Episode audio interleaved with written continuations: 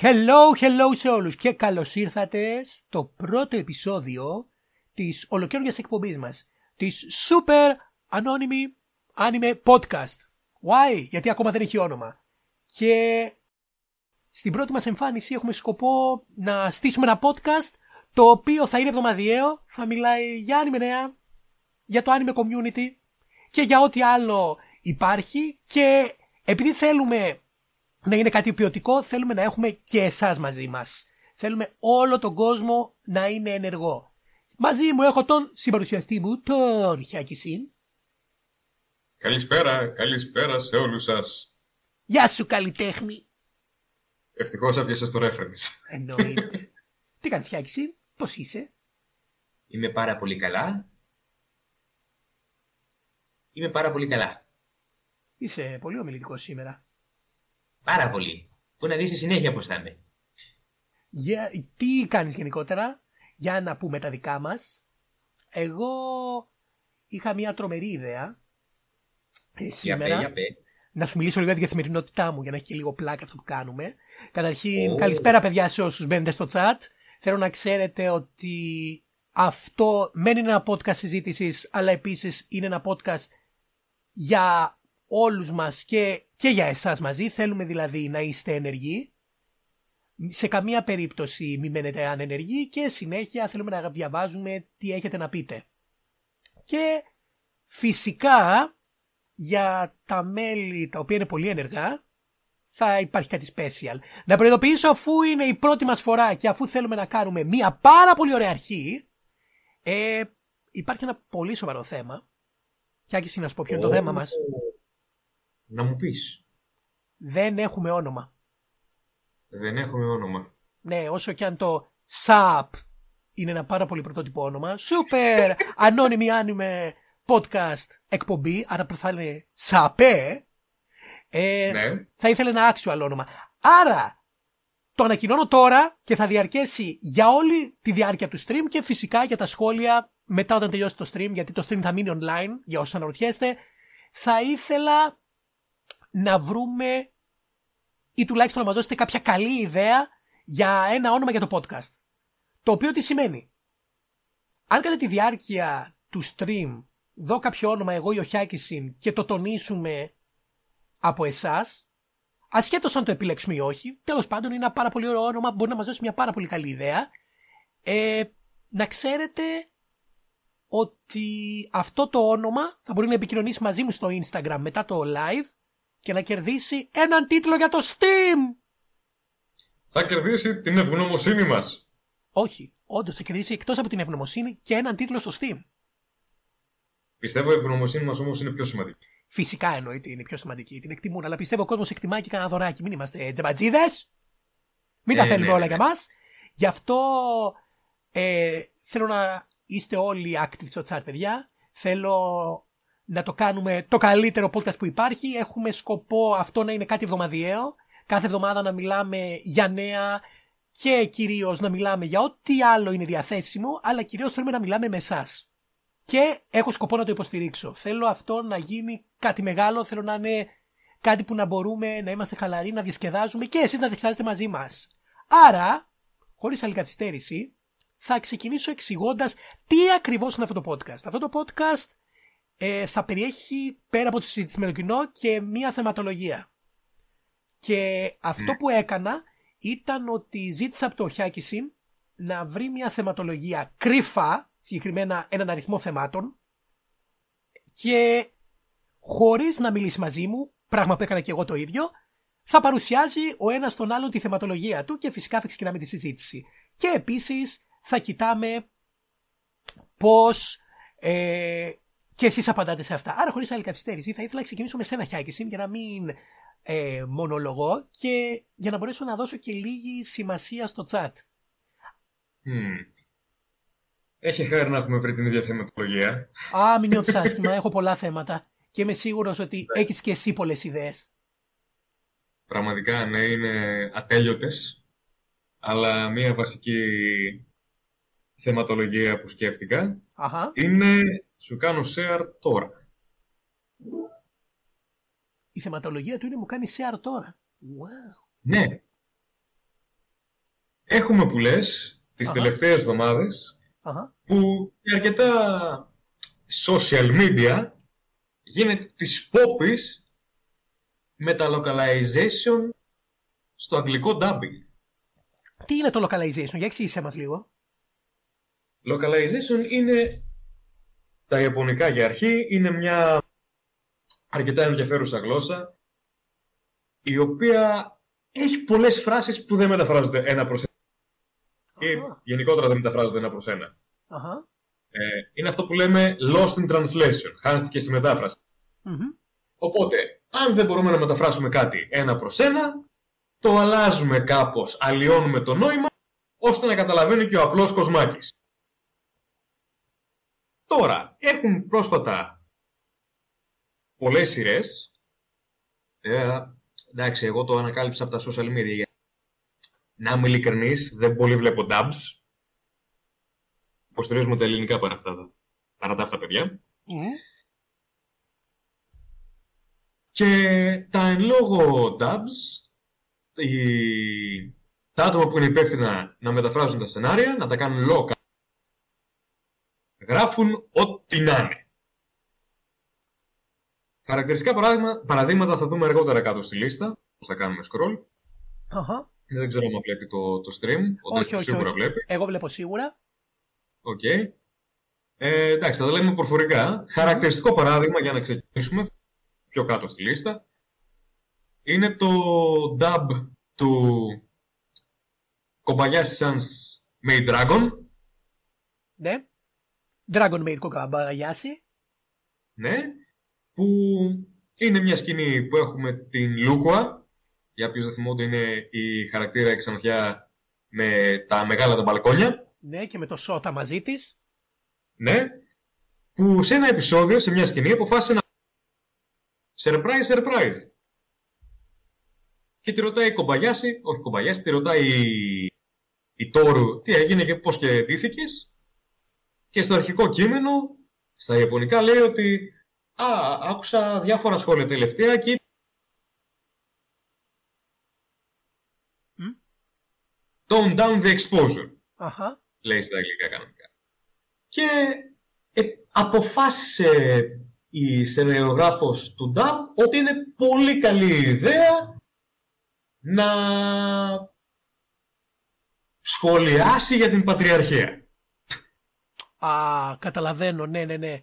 Κατάλαβα ποιο σχόλιο λες. Ναι, γιατί της λέει Τόρου τι έγινε, πώς και άλλαξες ρούχα και λέει «Α, ε, το έκανα επίτηδες, πρέπει να αντισταθούμε στη...» Και αυτό είναι το πρώτο βήμα. Να σχολιάσω κάτι ακόμα. Θυμάμαι κάτι που με είχε ενοχλήσει πάρα πολύ. Όχι σε dub, αλλά σε υπότιτλους αγγλικούς.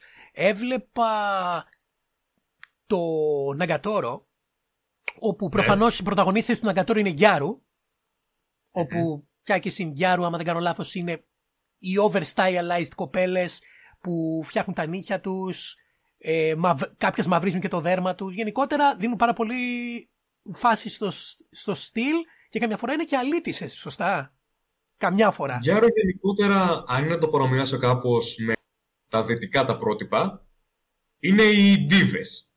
Αχα. Οι super duper ultra δημοφιλείς κοπέλες του σχολείου, ξέρω εγώ, Μμμ. οι οποίες όπως είπες πολύ σωστά προσέχουν πάρα πολύ την εμφάνισή τους, έχουν ιδιαίτερη μόδα γιατί φυσικά και οι Ιάπωνες δεν κάνουν τίποτα φυσιολογικά και ορισμένες ναι, ε, το παρακάνουν και λίγο με το λάδι μαυρίσματος. Και η ατάκα που με είχε ενοχλήσει, με ενοχλήσει πάρα πολύ ήταν ότι η υπότιτλη συνέχεια όποτε κάποιος χαρακτήρας έλεγε αυτό δεν μ' αρέσει ή αυτό δεν είναι cool ή οτιδήποτε, πάντα πάντα αυτό είναι cringe. Και γενικότερα Ναι, έχουμε το, πολλά- βρίσκω, το βρίσκω πολύ cringe να χρησιμοποιήσει τη λέξη cringe παντού. Ναι, να, ε, εδώ πέρα είναι το κλιπάκι που σου έλεγα. Αχα. Τώρα επειδή τα παιδιά δεν βλέπουν, απλά θα πάμε στα παρακάτω παραδείγματα που μιλάει απλά το text. Έχουμε και παραδείγματα από παιχνίδια, όχι μόνο από anime. Εσείς που είστε Γιατί στο το chat, localization τι στο γνώμη παράδειγμα. έχετε για το localization, δηλαδή με, γενικότερα για τη μετάφραση. Γιατί, οκ, καταλαβαίνω ότι άμα βλέπουμε κάποιο shonen που είναι πιο απλή γλώσσα, δεν δίνονται πολλές ευκαιρίες, αλλά τώρα να μετατρέπει ένα τέτοιο σχόλιο σε. Θέλω να γίνω κατά της πατριαρχίας. που αυτά είναι τα γνωστά κόλπα της αγαπημένης μεταγλωτιστικής εταιρείας ε, Funimation. Μμμ. Ε, τι έχετε να πείτε εσείς, πώς σας φαίνεται; Και γενικότερα, η απόφαση, η δικιά μου, η γνώμη μου γενικότερα, όχι απόφαση, όσο αφορά το localization είναι ότι θέλω να είναι πιστό, αλλά όταν κάνεις κάτι localize πρέπει να κολλάει στα ήθη, τα έθιμα και στην κουλτούρα της χώρας. Τι εννοώ; Ναι. Οι αγαπημένες μου μεταγλωτήσεις, για να μιλήσουμε και λίγο για Ελλάδα, είναι οι παλιές, διότι οι παλιές μεταγλωτήσεις είχαν ε, ένα ελληνικό στοιχείο μέσα. Υπήρχε ατάκα, τι λες παιδάκι μου, υπήρχε η πιο απλή γλώσσα, η πιο καθημερινή γλώσσα. Υπήρχε επίσης και το μοντάρισμα του διαλόγου, η προσαρμογή στα κυβικά του χαρακτήρα. Δεν μπορεί τώρα, εγώ θα σου πω τώρα, χιάκι σε ένα τυχαίο παράδειγμα, που μου ήρθε έτσι στο μυαλό. Δεν μπορεί ένα παιδί να μιλάει σαν λέκτορ και να χρησιμοποιεί Φυσικά. μεγάλες λέξεις. Ε, και γι' αυτό το λόγο και κατά τη γνώμη μου το καλύτερο θα ήταν να γίνεται μια αλφα προσαρμογή. Στις μέρες μας φυσικά ο καθένας χρησιμοποιεί, πώς να το πω πιο ευγενικά, ψηλό τα social media, τα, τα πάντα, όλα τα media για να περάσει τα δικά του για τα social media. Ναι. Μμμ. Δηλαδή, από τη μία, η μετάφραση είναι δύσκολη υπόθεση. Γιατί φυσικά, αν πας να μεταφράσεις ένα κομμάτι διαλόγου ένα προς ένα, δεν πρόκειται να βγάζει νόημα. Εντάξει, όχι πάντα, αλλά ας πούμε με παρομοιώσεις, λογοπαίγνια, το χάνεις το...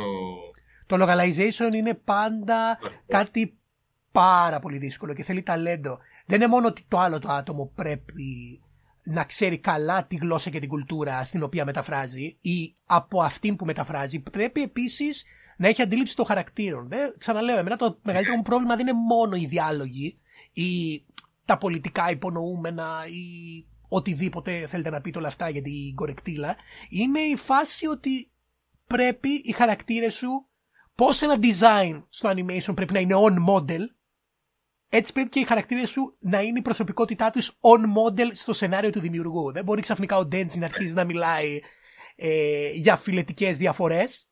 Ο Ντέντζι από το Ο Chainsaw Man. Denji συγκεκριμένα. Ναι, να λέει ότι ε, μου αρέσουν ε, τα γυναικεία στήθη, αλλά η αλήθεια είναι ότι είναι πολύ απρεπές και είναι κατά στα κοινωνικά στάνταρτ. Ναι, ναι, OK, OK, OK.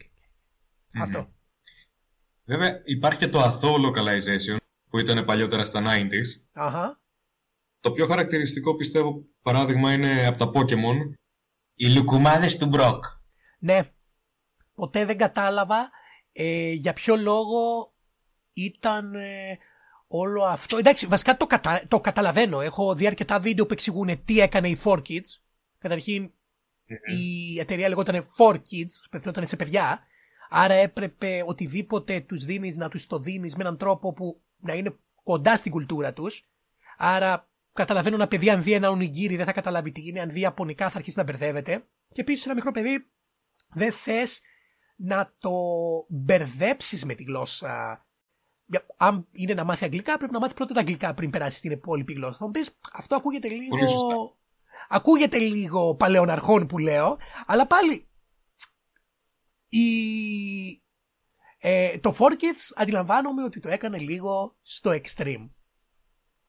Αλλά δεν θέλω μόνο να μείνω στο localization. Θέλω να περάσουμε σε ένα άλλο θέμα. Τι λες, τι λες; Να... Κάτσε λίγο να δω αν βρω κάποιο ενδιαφέρον παράδειγμα ακόμα. Ω, γεια, γεια, γεια. το άρθρο. Αλλά ναι, όπως είπες πολύ σωστά, η 4Kids έκανε τε- Μμ. γιατί ο τυπικός πεντάχρονος, ε, πες μου ένα τυχαίο ε, αμερικανικό όνομα, Ε, ο James.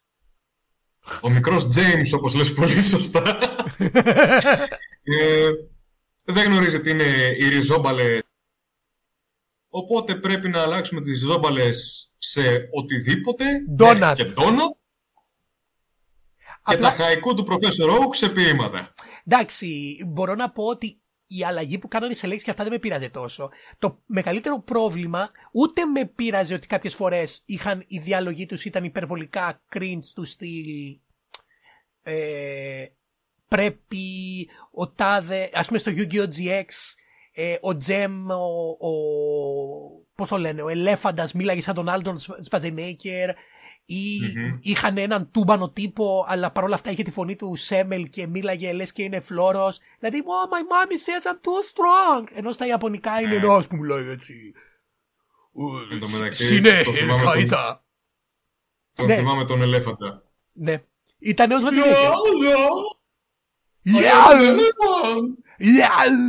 Που μίλαγε έτσι. Έκανε το, ε, μια μίμη Σφατζενέκερ. Αυτά μου αρέσανε, αλλά καταλαβαίνω ότι σε κάποιους που δεν τους ελκύει πάρα πολύ αυτό.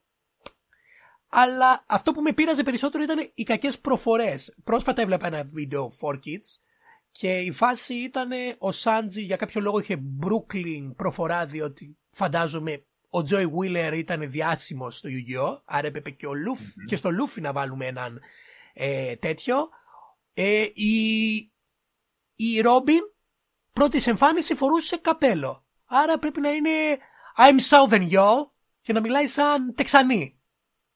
Ναι. Δηλαδή αργότερα πρέπει να τη σώσουν ε, από το NES Lobby τι θα κάνει; Save me yo! Θα μιλάει στα Αμερικάνικα, στα Τεξανά. ναι. Anyhow, anyhow, anyhow, anyhow. Θέλω να πάρω τα ενία. Γεια και εσύ. Να πάρεις τέτοιο. Στα Και δύο. θέλω Πάρα. να κάνουμε μία πάρα πολύ ωραία συζήτηση. Διότι αυτή τη βδομάδα, δεν ξέρω γιατί φωνάζω, έγινε Αυτή τη βδομάδα; κάτι τεράστιο. Ξέρεις τι έγινε; Η, ξέρω IG, τι έγινε. η IGN έκανε την κριτική της για το Jujutsu Kaisen. Και, Ωχ, μα... Παναγία μου. και μα... Season 2 μιλάμε φυσικά. Και μάντεψε τι σχολίασαν. Ότι το Battle Shonen είχε πολλές μάχες.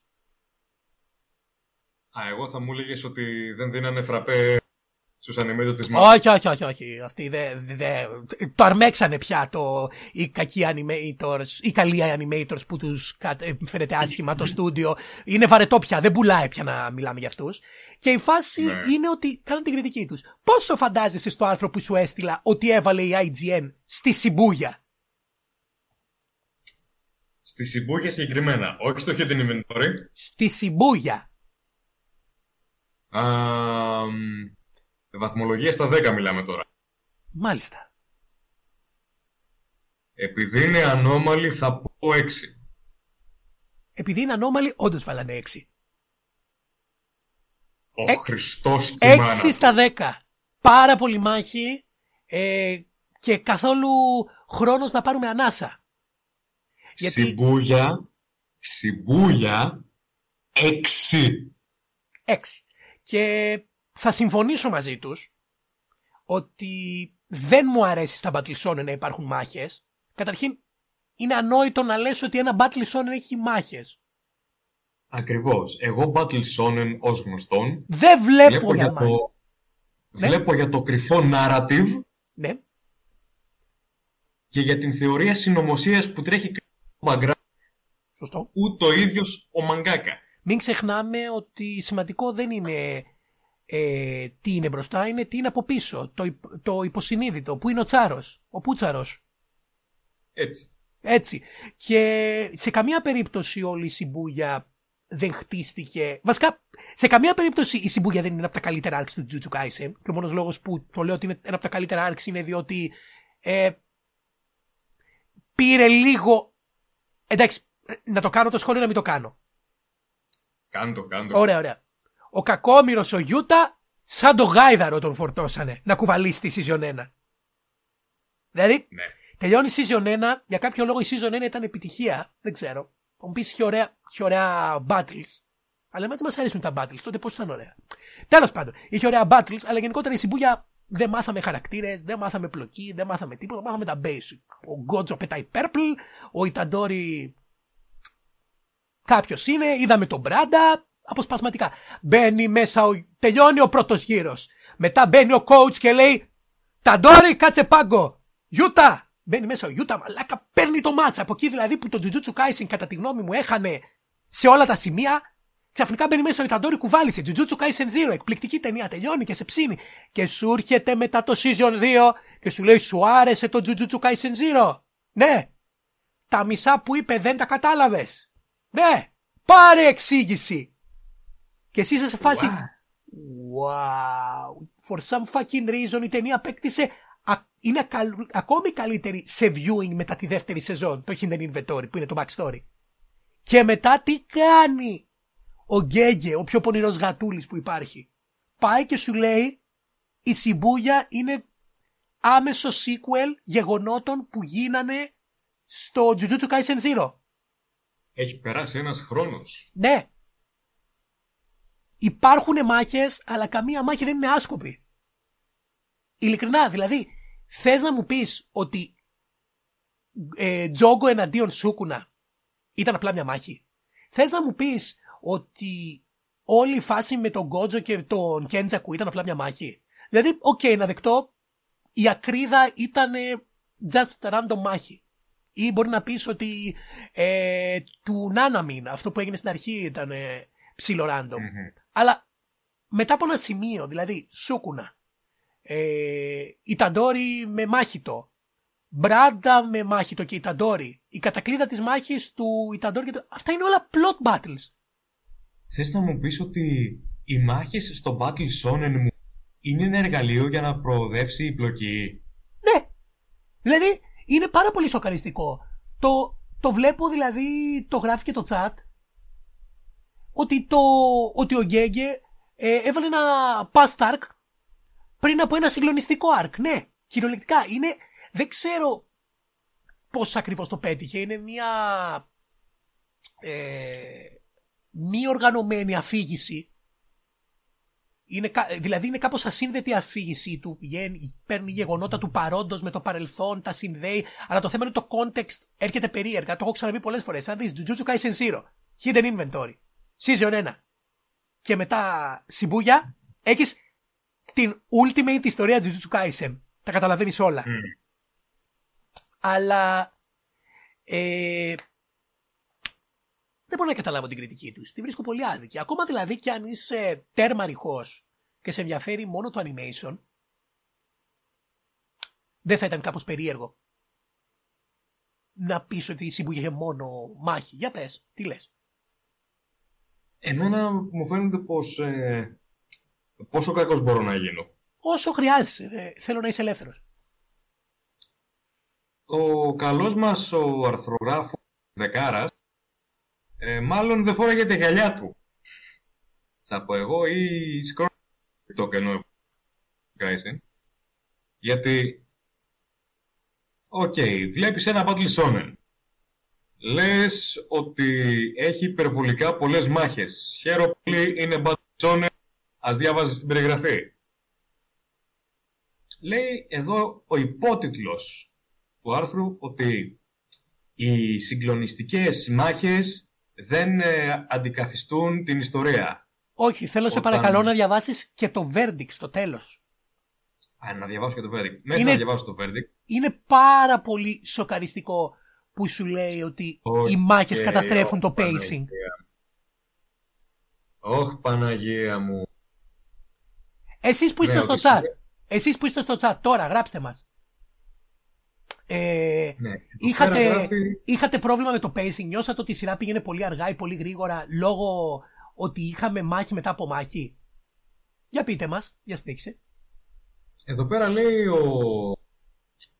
Μην τον χαρακτηρίσω τον άνθρωπο κάπως, ε, ότι είναι action-packed, αλλά σου πετάει μάχη μετά από μάχη μετά από μάχη που δεν σε αφήνει να αναπνεύσεις και δεν καταλαβαίνεις τι γίνεται και δεν ε, προχωράει η πλοκή γιατί είναι μονομάχης και πραγματικά δεν...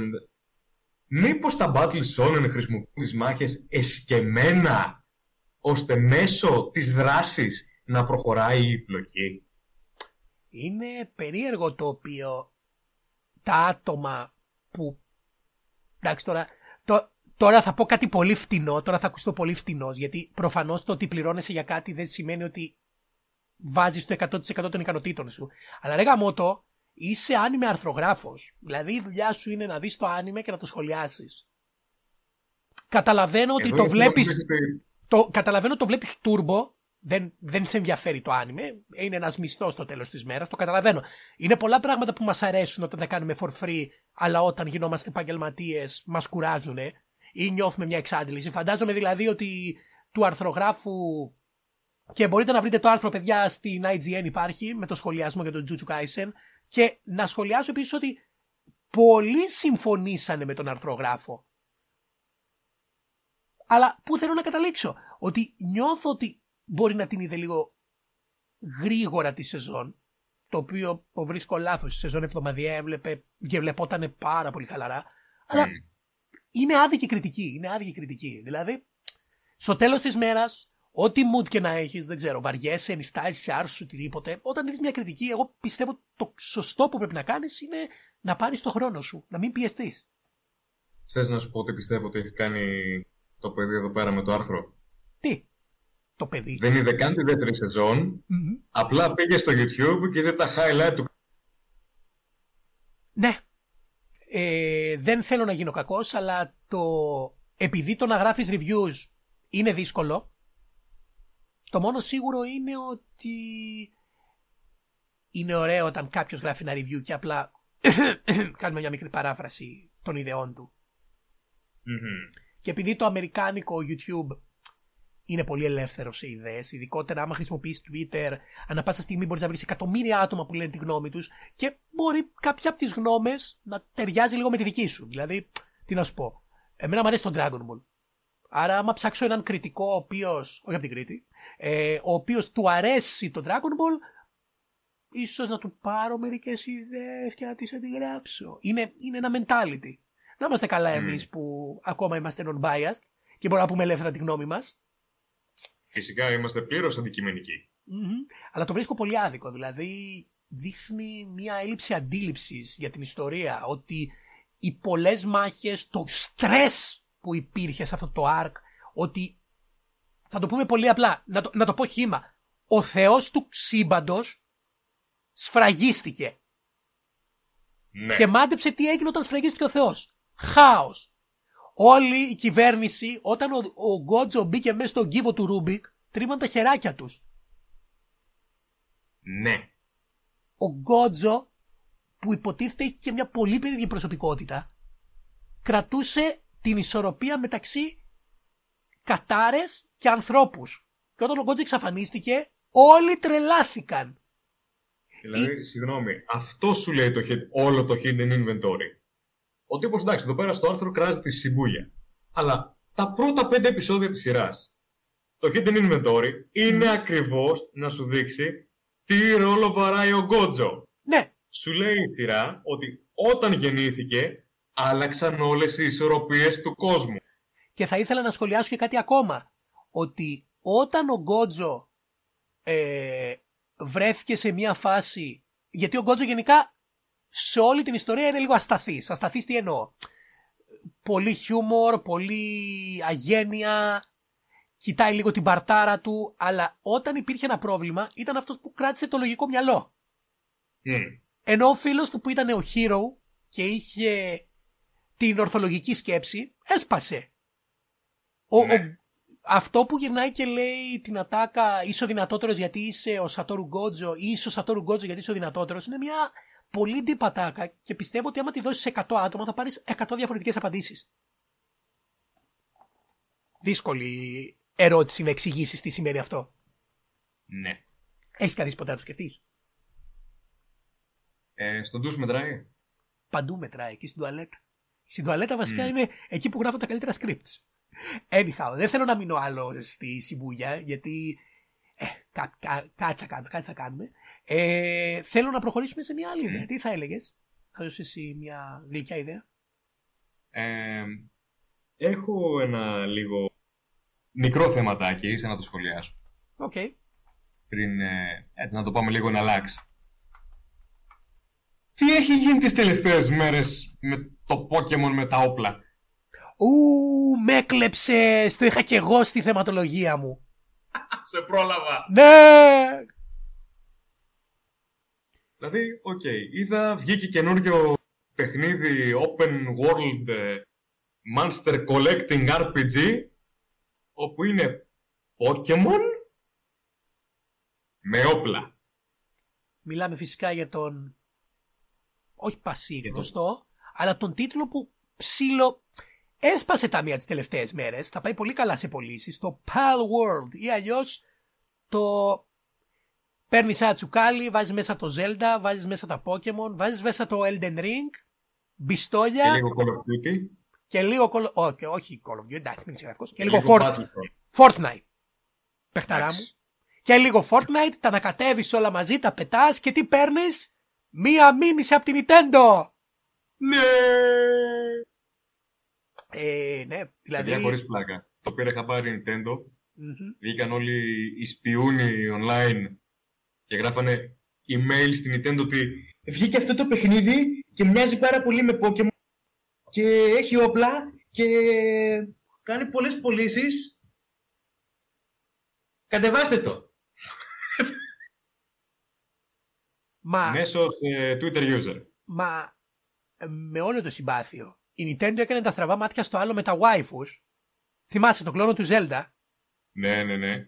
Ε, με την Baemon, δεν θυμάμαι το όνομα του παιχνιδιού γάμο το. Genshin Genshin, Impact. Genshin Impact, μπράβο, μπράβο, δίκιο έχεις. Και μου έκανε πάρα πολύ εντύπωση που ενώ ήταν όχι μόνο ψυχρή αντιγραφή σε κάποια σημεία, εντάξει, είναι ο κόσμος του Zelda, μέχρι και κάποια animations ήταν χήμα κάθετος inspired, κάθετος παρμένα full από action παιχνίδια όπως η Bayonetta και αναρωτιόμουν γιατί κανένας δεν κυνήγησε την εταιρεία. Είναι επειδή είναι στην Κίνα και εντάξει, α, δεν ασχοληθεί κανένας. Ε, Θα, γίνω, θα γίνω λίγο κάφρος. Τι; Έχεις ένα παιχνίδι που βγήκε το 2017. Αχα. Το Genshin Impact βγήκε το 20. Το 19. Βασικά τι ρωτάω, αφού έχω ανοιχτό το Google. Δεν έχω ιδέα. Ε, όσο το κοιτάζω, μέχρι να βρω την ημερομηνία, ε, έχεις το Breath of the Wild. που Αχα. βγήκε- ναι, το Genshin Impact βγήκε το Σεπτέμβριο του 20. Α, Το Breath of the Wild, το Zelda, βγήκε τον Ιούλιο του 17. τέλεια. Τρία χρόνια production cycle, εκπληκτικό. Έχεις όχι απλά θα γίνω κάπως, δηλαδή δεν είναι απλά inspired το Genshin από το Zelda.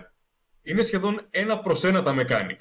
Ναι, Μόνο που αντί να έχεις ένα ολοκληρωμένο παιχνίδι το οποίο έχει σχεδόν άπειρο replayability, έχεις ένα φθηνό mobile game το Ε, οποίο έχει gacha aspect και microtransactions. εντάξει, γι' αυτό είναι Θέλει να σου ρουφήξει τζάμπα. την ψυχή. Για, γι, αυτό, γι' αυτό τράβηξε πολύ κόσμο. Ήταν τζάμπα, σου λέει ξεκίνα με μηδέν budget και άμα θες να πάρεις κάτι απλά παίξε για τον gacha. Προφανώς αν παίξεις λίγο καταλαβαίνεις ότι τον gacha του... Κοιτάξτε παιδιά υπάρχουν gacha τα οποία είναι ok και υπάρχουν gacha ή freemium παιχνίδια τα οποία δεν είναι. Ένα παιχνίδι το οποίο το θεωρώ δίκαιο στον gacha του είναι το Yu-Gi-Oh! Το Master Duel. Άμα δεν έχεις Ω. λεφτά, κραφτάρεις αργά. Άμα θες να πάρεις γύρω τις κάρτες σου, τις παίρνεις. Και αν όχι, μαζεύεις material, και τα σπάς και πάλι αγοράζεις τις κάρτες σου. Είναι ένα πολύ δίκαιο gacha. Αντίθετα, το Genshin Impact από την αρχή με ενόχλησε. Δηλαδή, με- και με λεφτά και να μην παίρνεις καλό εξοπλισμό, το θεωρώ κοροϊδία. Ποιο το νόημα να υπάρχει ένα γκάτσα παιχνίδι που να γίνεται έτσι. Όσο αφορά το Palworld πάλι, επειδή κάθισα και το είδα, ήταν ε, εκπληκτικό. Μου άρεσε, μου άρεσε. Εκτίμησα πάρα πολύ ότι σου δίνει τα πρώτα σου παιδικά βήματα προς ε, την αξία της δουλείας. Γιατί τα Pokemon σου δεν τα έχεις για φίλους σου ή να πολεμάνε στο πλευρό σου. Είναι κυριολεκτικά σκλάβοι. Άνοιξα το παιχνίδι να δω ένα τρέιλερ, ήταν ένα Vulpix, ε, που λογικά το λένε Palvix, δεν ξέρω πώς θα το λένε, Pulpix, και έφτιανε φωτιά για να σου ανάψει το τσουκάλι για να φας. Είχε ένα πίκατσου το οποίο είχε πάνω του αυτό ένα σκεπάρνι και πήγαινε στην οικοδομή να χτίσει. Είχες να κα- κάνεις day-day ε, ένα, πώς το λένε, ένα Pokemon με κέρατα σαν ελάφι. Που, οκ, να πω την αλήθεια, η ιδέα. Καλά, προφανώς δεν θα σχολιάσω ότι πιάνεις τους pal σου με κάτι κλεψίδρες που είναι Pokemon ουσιαστικά. Αλλά Μμμ. οι ιδέες που έχουν μέσα είναι πράγματα τα οποία πολλοί σχολιάσαν ήταν πράγματα που οι Nintendo fans ζητάγαν από, τη, από το Game Freak και γενικότερα από, τα, από το Pokemon franchise να τα φέρει. Δηλαδή οι παίκτες να είναι πιο active. Δηλαδή σου θυμίζει μια βελτιωμένη έκδοση του Arceus. Ναι. Πούσε. Και γράφουν στο chat το γαμάτο είναι ότι δεν πιάνεις μόνο τέρατα, πιάνεις και ανθρώπους. Τέλεια! Η δουλεία, η δουλεία εξαπλώνεται. Έστωμα την πορεία. Είμαι πάρα πολύ χαρούμενος. Και επίσης είδα ένα βίντεο που για κάποιο λόγο οι κότες, γιατί ξέρεις, στο Zelda, αν χτυπήσει μια κότα, σου ρωμάνε πολλές κότες. Ε, στο Palworld, άμα χτυπήσει μια κότα, η κότα για κάποιο λόγο πετάει χάμε-χάμε. Ένα μοβ Ε. τεράστιο χάμε-χάμε. Wow. Και είμαι σίγουρος ότι η Nintendo δεν θα τα αφήσει αυτό. Θα τους αναγκάσει να το αλλάξουν. Γιατί προφανώς βγήκανε modders και πήγανε και πατήσαν από πάνω skins Pokémon. Και τώρα παίζεις Pokémon με όπλα. Ε, ναι, φυσικά τι θα κάνουμε. Τι να κάνουμε. Γι' αυτό, παιδιά, άμα σας ενδιαφέρει το παιχνίδι, κατεβάστε το τώρα. Μην γίνει καμία στραβή και, και δεν το έχετε. Άμα σας τραβάει, γιατί άκουσα ότι είναι survival game του casual. Και επίση, Να το αποσύρουν δεν νομίζω. επίσης, κοίτα, άμα η Nintendo τους πει μερικά εκατομμύρια για να συνεχίσουν να υπάρχουν, εννοείται θα τους το κάνει. Επίσης, κάτι άλλο το οποίο θέλω να σχολιάσω γιατί είναι πάρα πολύ σοβαρό. Ε, στο Palworld υπάρχουν σημεία τα οποία είναι ψυχρή κόπια του Elden Ring. Όπως στο background υπάρχει το δέντρο του Elden Ring, υπάρχουν τοποθεσίες όπως η γέφυρα ή στην αρχή του Elden Ring. Sorry παιδιά δεν ξέρω τις τοποθεσίες και, και αυτά που σας λέω είναι καθαρά έχω παίξει Elden Ring και απλά θυμάμαι τα μέρη έχει μέχρι και τις τοποθεσίες με τους ναούς. Είναι σε ένα σημείο φτάνουμε στο όριο του, ξέρεις, έμπνευση, Plagiarism. plagiarism. Ε, πού είναι αυτή η λεπτή γραμμή; Πιστεύω η λεπτή γραμμή σπάει όταν βλέπεις οριακά αντιγραμμένα assets. Δεν με ενδιαφέρει αν τα assets σου τα έχεις, φτάσει, τα έχεις φτιάξει από το μηδέν. Άμα αντιγράφεις μια ιδέα στο 95% ε, sorry bro, είναι plagiarism. Δεν μιλάμε Ναι, τώρα. οκ. Δεν μιλάμε τώρα. Μέχρι, να σου πω πολύ απλά, μέχρι και τα gliders, αυτά που τσουλάς κάτω όταν πηδάς στο Zelda, και αυτά μέσα είναι. Οκ, εντάξει. Είναι σαν να λέμε ότι όχι, δεν αντέγραψα την εργασία μου. Δεν έκανα copy-paste. Κάθισα εγώ και αντέγραψα τι έλεγε η Wikipedia. Τα έγραψα μία-μία τις λέξεις. Διαβάζω, λέει, η Pokemon Company τοποθετήθηκε και είπαν ότι θα κοιτάξουν το θέμα για να προστατέψουν τα Pokemon. Νομίζω το πήρε και εμένα το μάτι μου κάπου αυτό το tweet. Για να δούμε, για να δούμε. Και εγώ κάπου το άκουσα. Επίσης, θα ήθελα να υπενθυμίσω, παιδιά, είμαστε καινούργοι και το podcast μας δεν έχει όνομα. Άρα, τα πιο πετυχημένα ονόματα που θα δω στο chat και θα τα αναγνωρίσω ή εγώ ή ο Χιάκησιν κερδίζουν σήμερα έναν τυχαίο τίτλο για το Steam. Άρα, μην ξεχνάτε ότι κατά τη διάρκεια του Steam μπορείτε να γράψετε ιδέες για ονόματα του podcast. Και μην μου αρχίσετε το podcast του Destrulli, αν και νομίζω είναι πάρα πολύ καλό όνομα. Το κρατάω. Το κρατάω καβάτζα. Destrulis in Pulse. Destrulis and Pulse, ναι, και θα είναι δι- design οι δυο μας που με πάνες, γαμάτο, σαν Baby Looney Tunes. Θα είναι, πο... θα είναι τέλεια θεματική τώρα με τον Daima. Εγώ το σκεφτόμουν λίγο σαν ένα ροζ πάνθερα, αλλά ναι. Ενδιαφέρον. Ροζ πάνθυρα. Τερεν, Ναι, γιατί όντως τερεν. υπήρχε σειρά που λέγονταν Pink Panther in Pulse. Τι λέει στα visual. Κοίτα, επειδή κάποιος ρωτάει, φαντάζομαι να κάνει κάτι τέτοιο στα visual του Moon. Ε, νομίζω από το, σ- το Sun and Moon είναι που το ένα έχει ένα μπλε ελάφι. Όχι, αυτό είναι Όχι. το X και Y. Όχι, sorry, το X και Y. Ε, το main Pokemon μπροστά της κασέτας από το X and Y, το μπλε, το ελάφι, ε, Το Θερμιάς. υπάρχει σαν ροζομόβ στο παιχνίδι.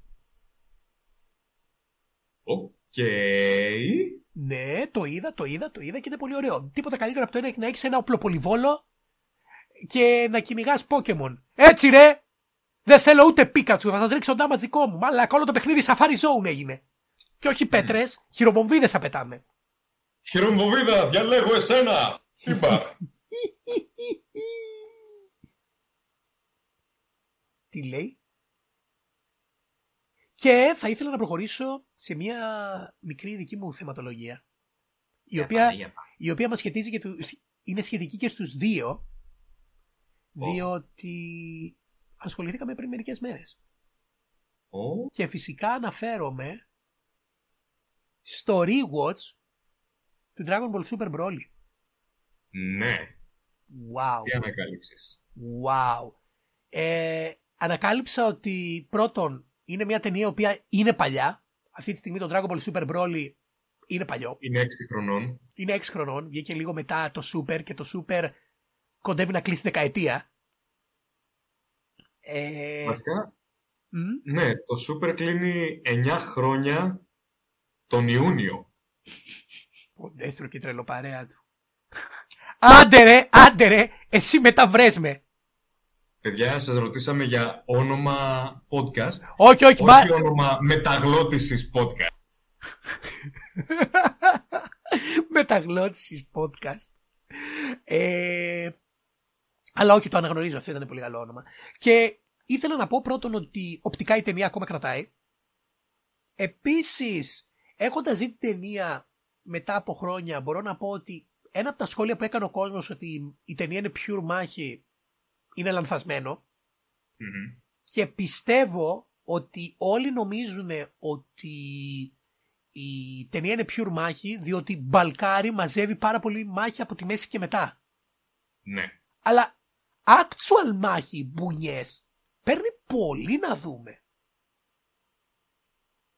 Δηλαδή, Το πρώτο μισάωρο είναι build-up. ναι, δηλαδή μιλάμε, έχουμε τον, ε, πώς το λένε, ε, έχουμε το, το backstory πόσο Φρίζα πήγε στον πλανήτη Βετζίτα, έχουμε τα Scouters, έχουμε όλη τη φάση με τον Broly και πώς θα τον ε, διώξουνε, έχουμε Τον βασιλιά Βετζέτα που ζηλεύει. το Ασία Βέτζετα που σε δουλεύει, έχουμε τον Bardock, έχουμε, τι άλλο έχουμε, έχουμε τον Goku που φεύγει, έχουμε λίγο fan service με τον Goku και τον Vegeta που προπονιούνται και μετά που τρώνε κουτουλού κουτουλού, έχουμε όλη τη φάση με τις κλεσμένες, με τις κλεμμένες Dragon Balls και Να σου μετά θυμίσω από... ότι Επίσης Ναι. έχουμε παρένθεση.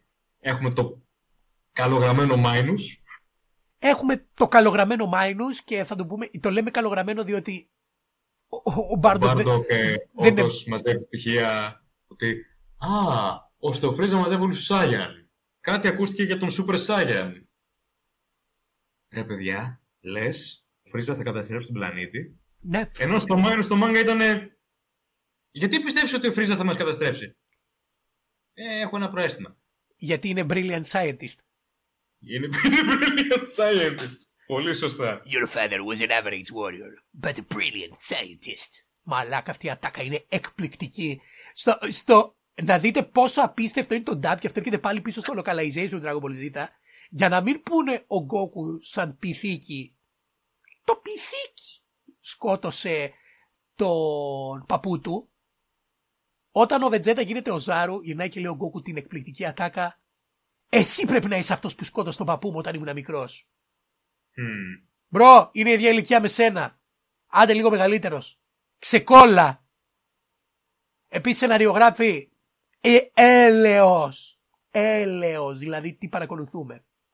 Αυτό Το είναι Ocean- επίσης ένα πολύ καλό παράδειγμα κακού localization. Ναι. Το Ocean πραγματικά ήταν ε, πάρα πολύ σχετικό με το όνομά του. Το Ocean Dub. Διότι ο Goku ήταν σαν surfer dude. Μίλαγε. Δεν μπορώ. Δηλαδή, Δεν υπάρχει ούτε μια καλή φωνή σε αυτή τη σειρά. Νομίζω η μόνη καλή φωνή ήταν. Βασικά πήγα για- for fun να πω το Vegeta, αλλά ο Vegeta είναι, ξέρεις αυτός που ακούγεται έτσι.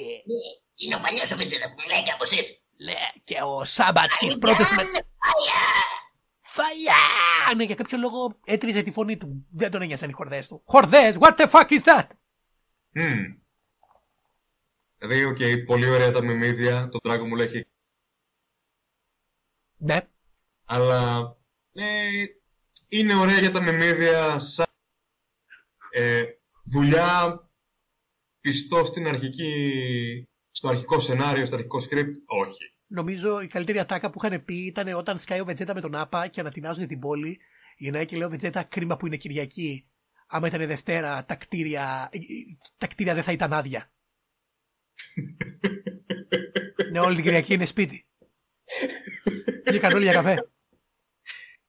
Ε, και γι' αυτό το καλύτερο dub που υπάρχει στο Dragon Ball είναι το ελληνικό. Εγώ δεν βοηθάω γήινους και κα- Τι έλεγε ο δικός μας ο Βεζίτα. Ούτε κακαρότους, ούτε κατοίκους του Νάμεκ. Μμ. Γράφει ο Κότσο Ήταν- Σάγιαν, όνομα. Άνιμα! Ή άνιμε του Πανόραμα. Πανόραμα δεν είναι Μμ. κινηματογράφος. Όχι. Ανιτού, ανι, ανιτού Πανοράμα, δεν ξέρω. Ανιτού Πανοράμα είναι λίγο περίεργο. Το άνιμα μου αρέσει γιατί μου θυμίζει τότε που ο Τζελάλ το έλεγε. Ο Μίστογκαν. Άνιμα! Αλλά Α, όλη, ναι. όλη η φάση είναι ότι, να γεννήσουμε πίσω στον πρόλη, η ταινία δεν είναι όλη δράση. Η δράση αργεί πάρα πολύ να έρθει και, και πολύ, έχει αρκετό χιούμορ και έχουμε το κλασικό, αυτό θα το, θα το πω το παραπονό μου. Σίγουρα μας λέει ο Ιταλιανός μας γράφει στο chat. Ευχαριστούμε, ευχαριστούμε. Ε, ευχαριστούμε Evans, Geekmaster. Θα ήθελα να πω ότι με ενοχλεί πάρα πολύ ότι όλες οι ταινίες Dragon Ball, όλες, όλες, νομίζω μόνο το Resurrection F δεν το κάνει. Και ναι, η χειρότερη ταινία Dragon Ball απέφυγε το χειρότερο κλισέ. όλες πρέπει να έχουν ρίξει κάποια casuals. Συγγνώμη, με όλο το συμπάθειο. Με όλο το συμπάθειο.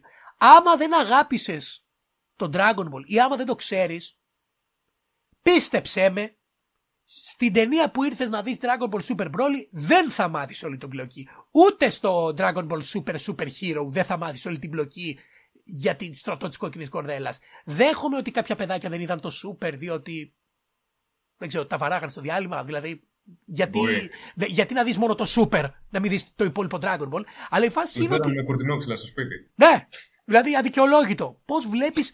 Πώς συγκρα... Είναι εγώ τώρα, σαν να ξεκινήσω, τι να σου πω, να βλέπω τους Jujutsu Kaisen από τη δεύτερη σεζόν. Oh, wait, κακό παράδειγμα. Όντως μπορείς να το ξεκινήσεις τη δεύτερη σεζόν. Είναι εγώ σαν να αρχίζω να διαβάζω Demon Slayer από το Mugen Castle. Και να πω, Α, γιατί αυτοί οι άνθρωποι χρησιμοποιούν ε, ε, επιθέσεις με elements πάνω; Δηλαδή. Δεν είναι Γιατί έχουν όλοι ξαφνικά τατουάζ στα κούτελά τους. γιατί όλα έχουν τατουάζ.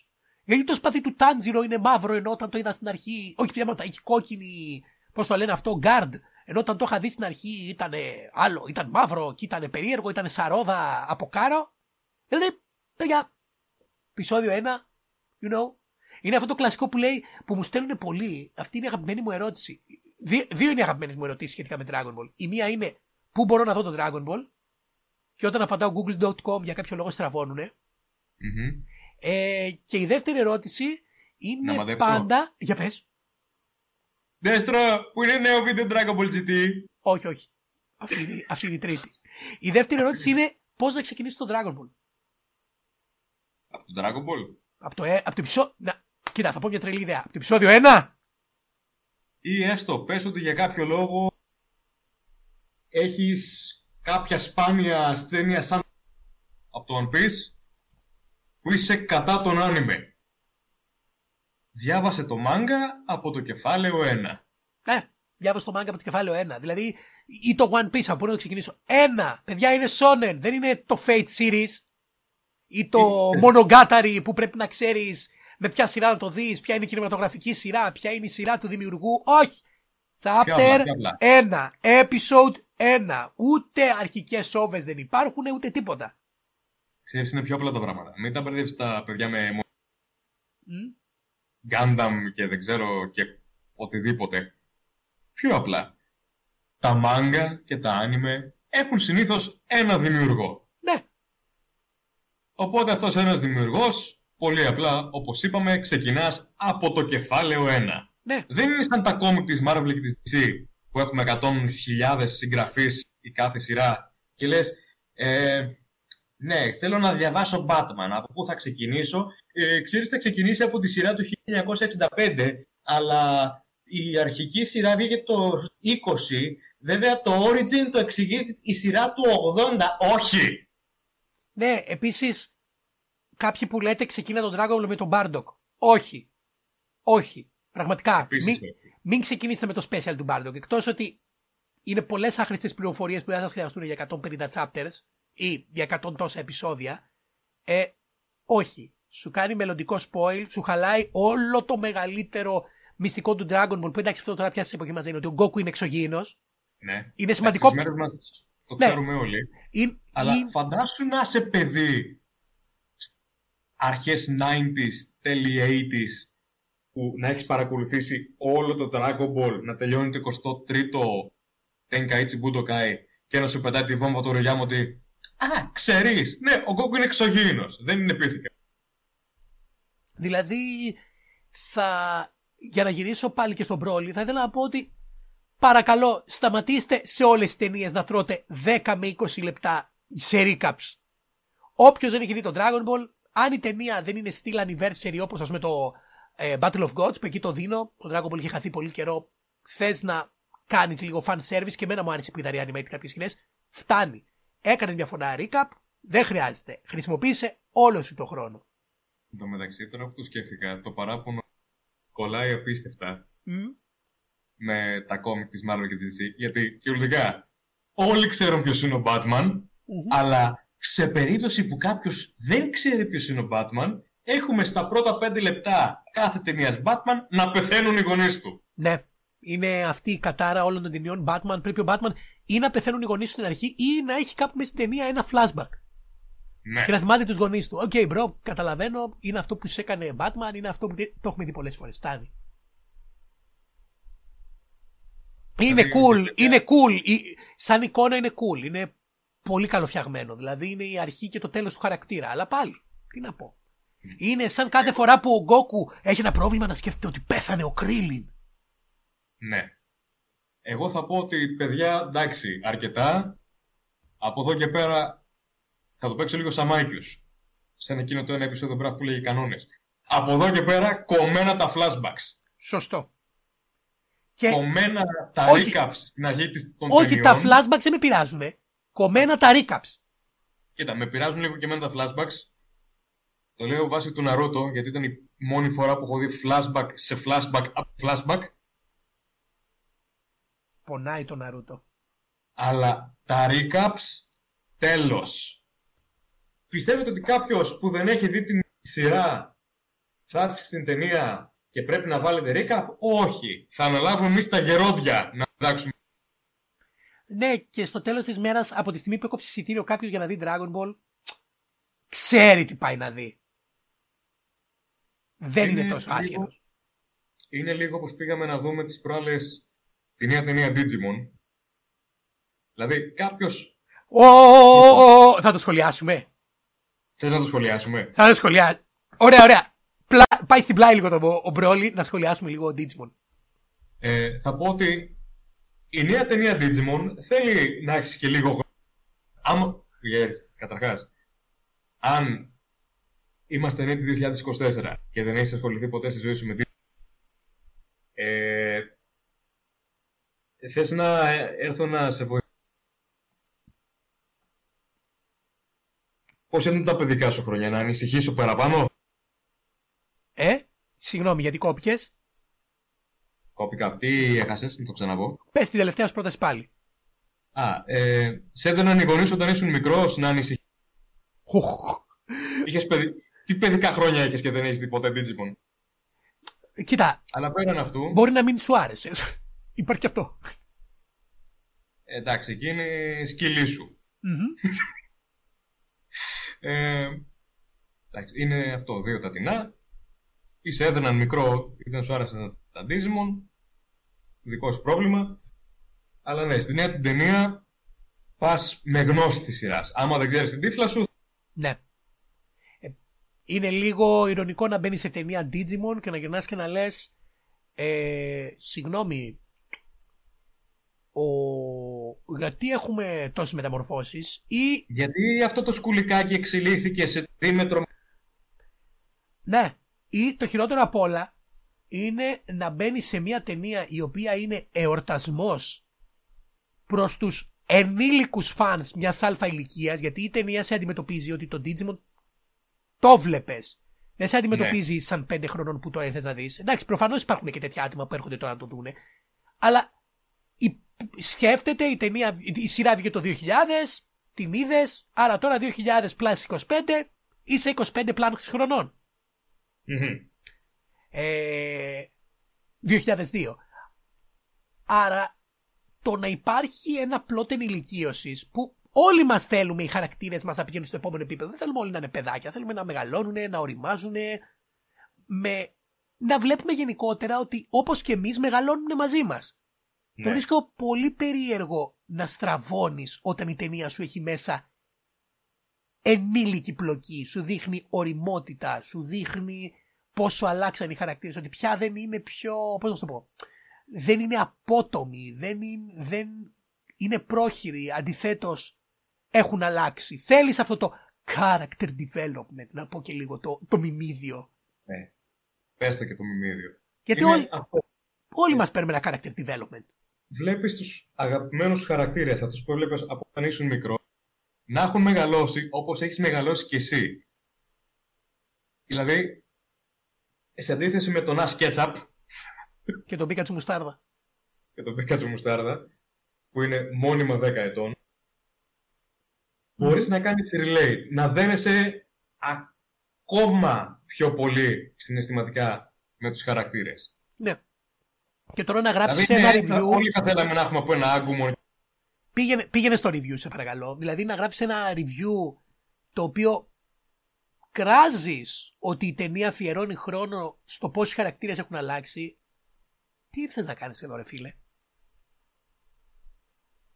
Αυτό. Δηλαδή, ε, τι σο... Ε, ε, περίμενες να σου πουλήσουν το e-commercial σε ταινία. Οκ.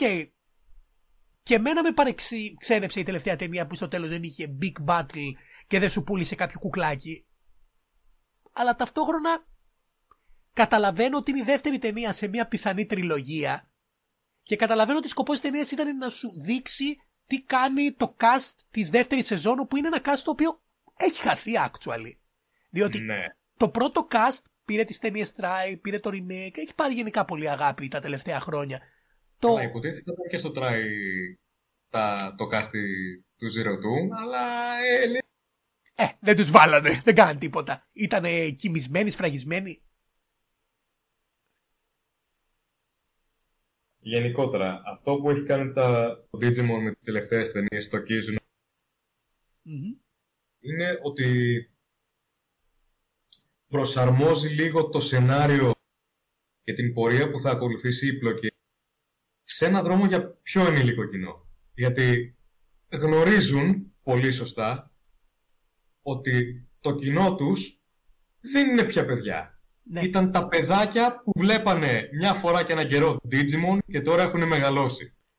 Το πρόβλημα μου ξέρεις ποιο είναι; Ότι αν η ταινία ήταν full το e-commercial, οι ίδιοι θα βγαίνουν και θα λέγανε ε, εντάξει, τι ήταν, δύο ώρες διαφήμιση για να μας πουλήσουν το νέο κουκλάκι στα μαγαζιά. Δηλαδή, δεν μπορείς να τους εξυπηρετήσεις αυτούς τους ανθρώπους. Ναι. Και αν η ταινία ήταν μεγαλύτερη για να σου βάλει μέσα και μάχη και πλοκή, θα γκρινιάζουν ότι η ταινία κράτησε πολλή ώρα. Ναι. Είναι κυριολεκτικά άτομα τα οποία θέλουν τα πάντα και τίποτα και στο τέλος της μέρας και να τα πάρουν όλα πάλι θα είναι απογοητευμένοι. Παιδιά, θα πω την αλήθεια. Αν κάτι δεν σας ελκύει ακουστικά ή από τον τίτλο ή από την περιγραφή που θα δείτε στο πίσω μέρος ενός βιβλίου ή ενός κουτιού ή στο summary, skip. Άμα δεν σας αρέσει από τη μία πρόταση, δεν θα σας αρέσει καθόλου. Δηλαδή, Εγώ θα το πω λίγο πιο κάφρικα. πες το, πες το. Βλέπεις κάτι και δεν σου αρέσει. Άστο. Ναι. Δεν, κανένας ποτέ, Μην ασχοληθείς. πι- πιστεύω... Γιατί άμα πας, Μμμ.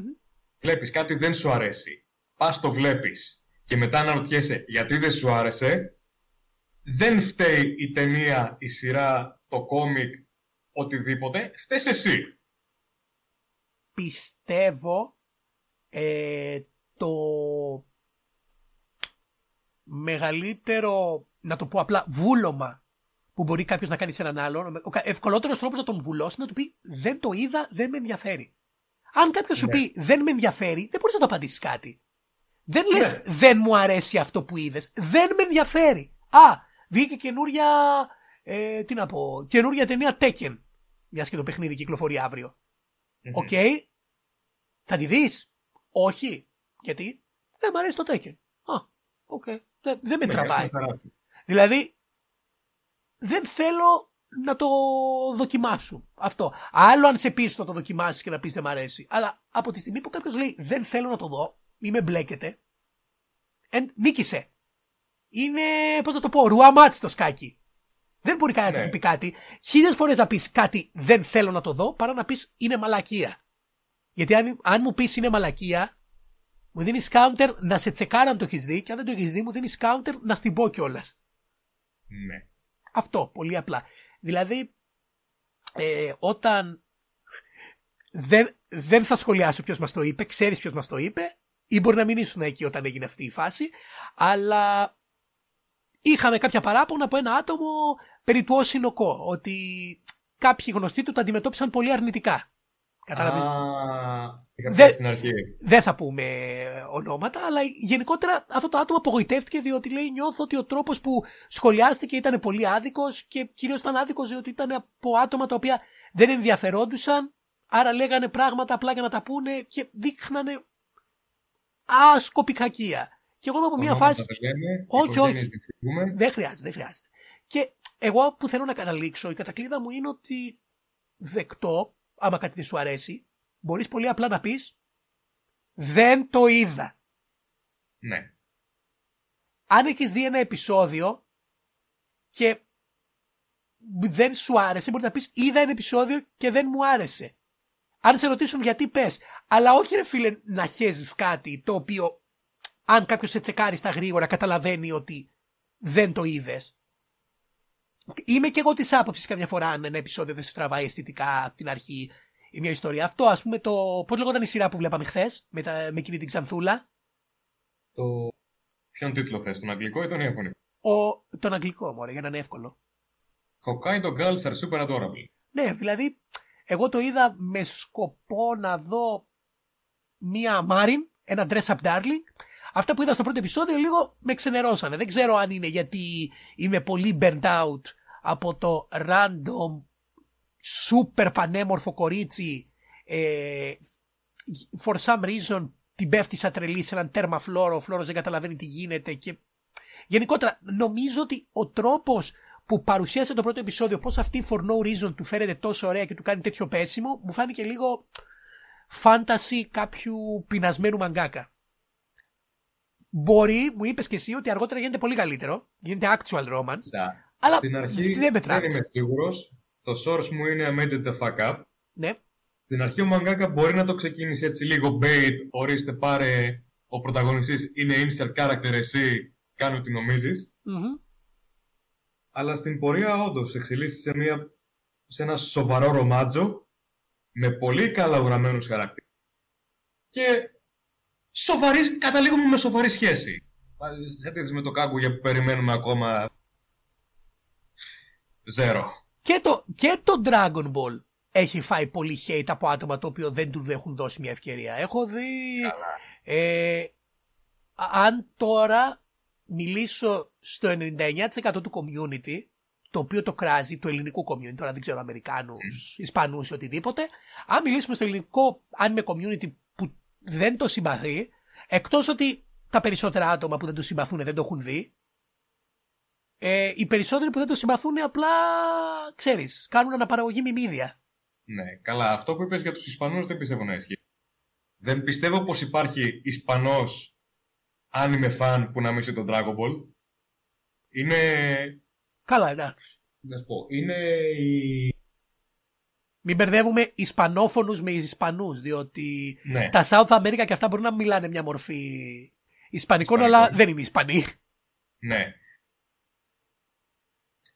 Σωστά, έχεις δίκιο. Η Λατινική Αμερική Σωστό. είναι οι λεγεωνάροι Αν είναι South του είπα Dragon Ball Latin εννοούσα. Community. Συγγνώμη. South είπα εννοούσα Latin.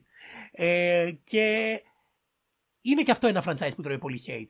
Και για να γυρίσω πίσω στο Broly, είδα την ταινία μαζί σου και Παρακαλώ, Ο- δεν κάνει τίποτα. να είσαι καλά. Και θα μπορούσα να σχολιάσω ότι αυτό που μου έκανε τη μεγαλύτερη εντύπωση ήταν ε, πόσο. Ε, πώς να το εξηγήσω. Πόσο πολύ στάθηκα στις μη. Στις σκηνές χωρίς μάχη. Ήτανε λίγες, ήταν κάποια διακριτικά character moments, αρκετά προσεγμένα δηλαδή, ο τρόπος που ο Μπρόλι μίλαγε. Μου έκανε πάρα πολύ εντύπωση πόσο ο Μπρόλι ενώ καταπιεζόταν από τον πατέρα του, δεν δεχότανε να του τον προσβάλλουνε, αλλά δεν ήταν η Το φάση ο... πώς να το πω, ο, ο δούλος ή ο, ο mindless φρουρός που του βρίζει στο αφεντικό και τσαντίζεται. Έδειχνε πραγματικά ότι τον αγαπούσε τον πατέρα του. Ε, έβγαζε δηλαδή μια αγνότητα όπου αν πάμε με το backstory των Σάγενς, οι Σάγενς είναι πολύ εχθρικοί όλοι τους. Ναι. Ήταν πολύ πρωτότυπο και μου αρέσει που ο Μπρόλι ήταν πιο γραμμένος προς τα κυβικά της Γκίνε, γιατί υποτίθεται ότι το Ριάμα, το lore που έδωσε για την Γκίνε ήταν ότι ήταν μια πολύ στοργική Σάγεν, ενώ στην πραγματικότητα η Σάγεν είναι πολεμοχαρής λαός. Μμμ. Και φυσικά έχουμε και μια πρωτότυπη ιστορία η οποία δεν έγινε ποτέ adapt που θυμάσαι πριν το Battle of Gods όπου, ή αν δεν το έχεις ακούσει όπου το, η αρχική ιδέα του Μπύρους ήταν να ήταν ένας θεός σαύρα και να το λένε Βύρους από το virus, από το ιό και να έχει Ναι. μολύνει τους Σάγκερ με κακία. Άρα οι Σάγκερ να μην ήταν κακοί από τη φύση τους. Αλλά γενικότερα μου άρεσε πάρα πολύ ο τρόπος που, ήταν- που συμπεριφέρθηκε ο Μπρόλι. Μου άρεσε πάρα πολύ ότι στη μεγάλη μάχη πριν ξεκινήσει που ο Πάραγκους και ο Φρίζα μιλάγανε, ο Βετζέτα μέχρι ο Γκόκου να σπάσει την ένταση με ένα αστείο, ο Βετζέτα απλά κοίταγε και δεν κουνιόταν, δεν έβγαλε άχνα. Έπαιρνε, Ναι. ρούφαγε backstory και ρούφαγε πληροφορίες και ήταν σε. φα- και με το που του δόθηκε ευκαιρία να μιλήσει, το πρώτο πράγμα που είπε, δεν. Γιατί πρέπει να πολεμήσω εγώ, τι φταίω εγώ. Άρα ήξερε ότι αν μπλεχτεί με τους δύο, με τον Πάραγκου και με τον Μπρόλι, κάτι θα έπαιζε. Ο Γκόκου αντίθετα που είναι πιο cool έλεγε αφού είμαστε όλοι Σάγεν θα στα βρούμε. Ο Γκόκου το πήγε πιο φιλικό, που Ναι. το εκτιμώ και αυτό. Αλλά μου άρεσε πως ο Βετζέτα ήταν πιο. Το είχε μυριστεί ότι κάτι βρώμαγε. Ακόμα κι αν ο Εμένα μου Φρίζα άρεσε- τους βοήθησε στο Tournament of Power. Εμένα μου άρεσε όπως είπες ότι ο Βετζίτα απλά καθόταν πίσω και έλεγε «Μμμ, ναι, κάτι μαλακία πάλι έχεις καρφιστεί ο Φρίζα».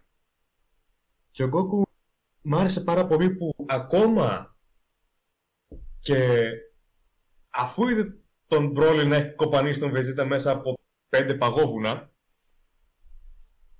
λέει «Ε, δεν είσαι κακός, έλα σε βλέπω, ξέρω τι είσαι.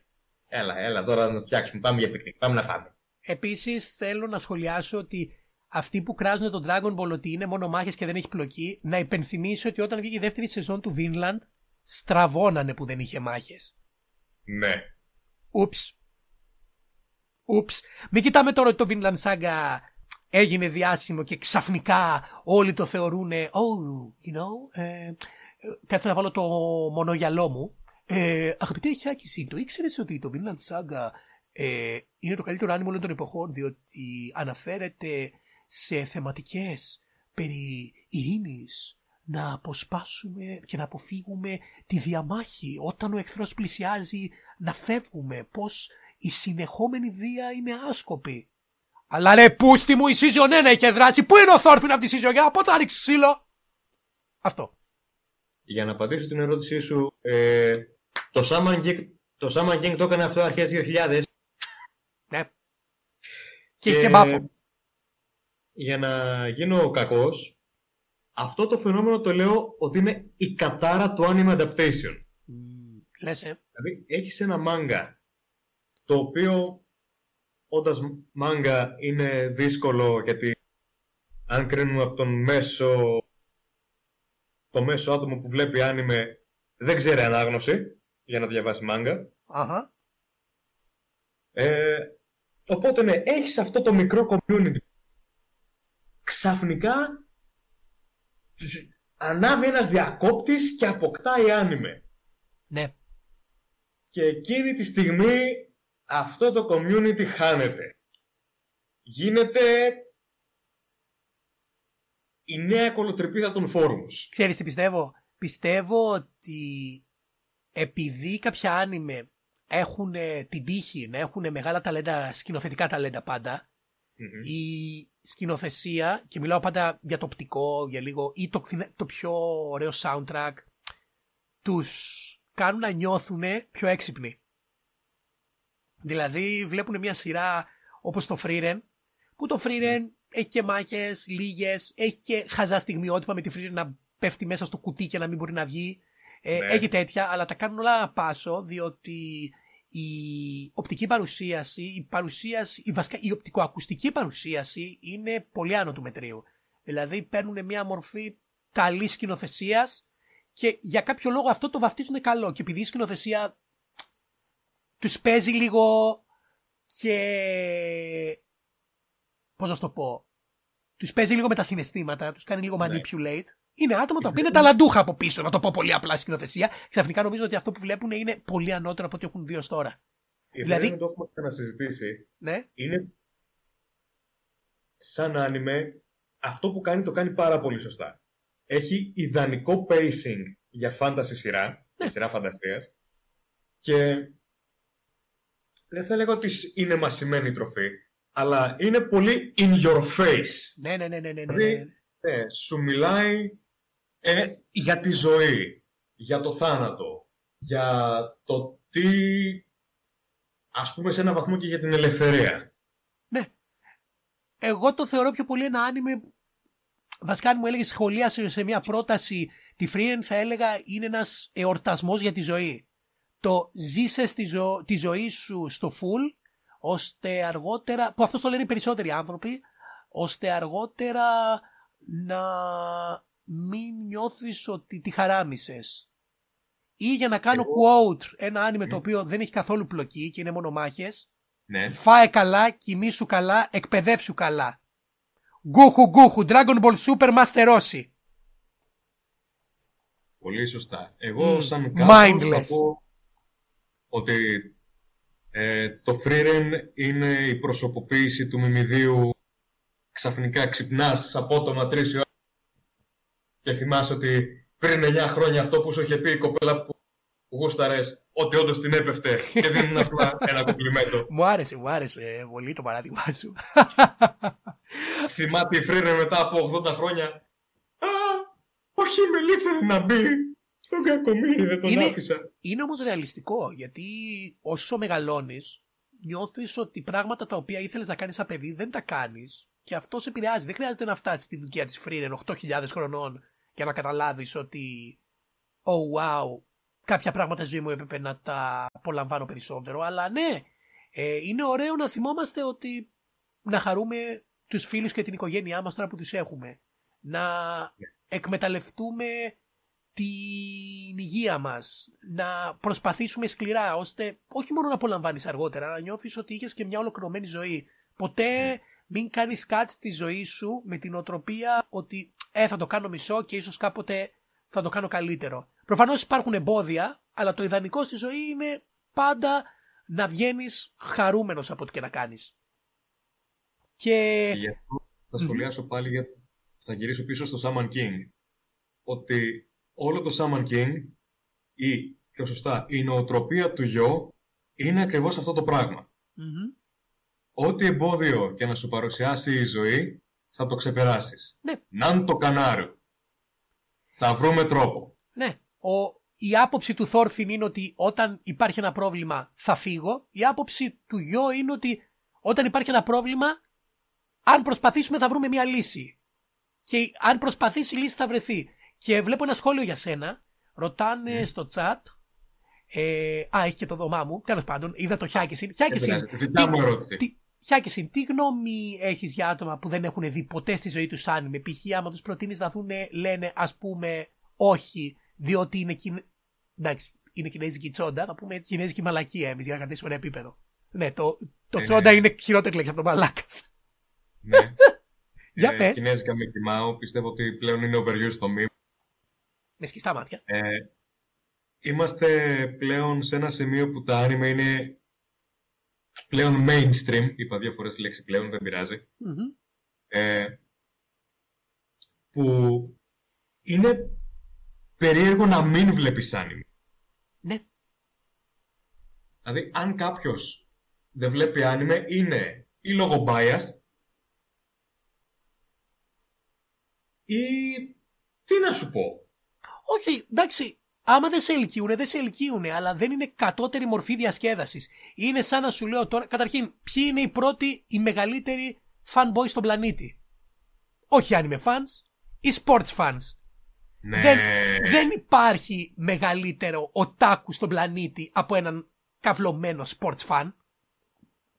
Παίρνουν εμφανίσεις, παίρνουν merchandise, βλέπουν όλα τα match, βλέπουν όλα τα match, πρόσεξε με, στο release date. Έχω, ο αρχηγός 14 γυρίσει και μου είπε, αν ένα match παιχτεί, δεν υπάρχει λόγο να το δεις. Φαντάσου τώρα εγώ να σου πω, α, αν δεν δω το Jujutsu Kaisen επεισόδιο σήμερα, πάει, τελείωσε, πέτα το. Βάφ το μπλε και πέτα το στη θάλασσα. Δεν θα ξαναδώ Jujutsu Kaisen. Ε, εγώ θα έλεγα ότι στην εποχή που είμαστε τα άνιμε έχουν γίνει ένα είδος ακόμα και ένα μέσο το οποίο είναι πολύ μπροστά στον κόσμο. Οι πλατφόρμες το δέχονται. Δέχομαι ότι μπορεί να υπάρχει κάποιο bias προς το animation διότι ε, εντάξει είναι animation δεν μου αρέσει. Όπως και εμένα ξαναλέω δεν μου αρέσει λέω τώρα το claymation που λέει ο λόγος. Θεωρώ ότι η σειρά η καινούργια η Pokemon που βγήκε στο Netflix που είχε τα πανέμορφα stop motions δεν ήταν για μένα. Τη βρήκα λίγο παιδική. Αυτό... Όχι, δεν θα κάτσουμε τώρα να δούμε την κινέζικη σειρά με τις μαριονέτες που είναι ε, ή δεν θα δω. με- Πω, πω, που τη βρήκες αυτή, τη- αυτή την κινέζικη σειρά με τις μαριονέτες που τα πάρετε και στα Ιαπωνικά και στα Αγγλικά. Τέλος πάντων, το, το Wulong Warriors που είχε έρθει κάποτε. Μπράβο, μπράβο.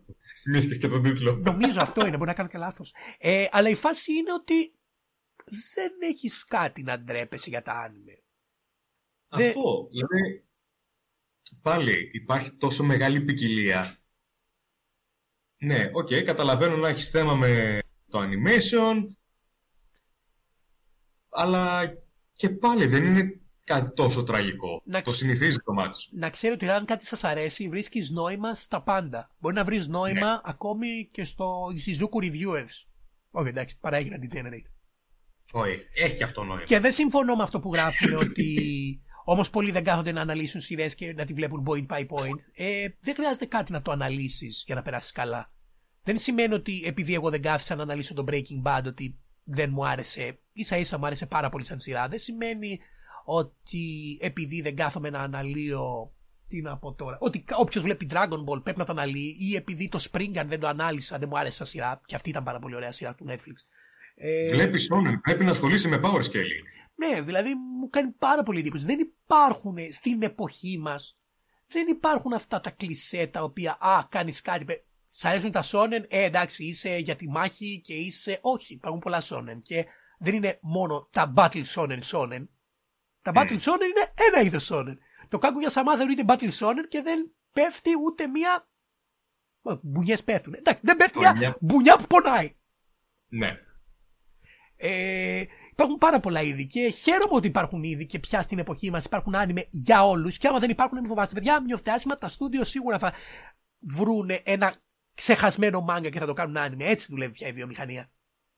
Θα πω κάτι λίγο controversial για κάποια άτομα.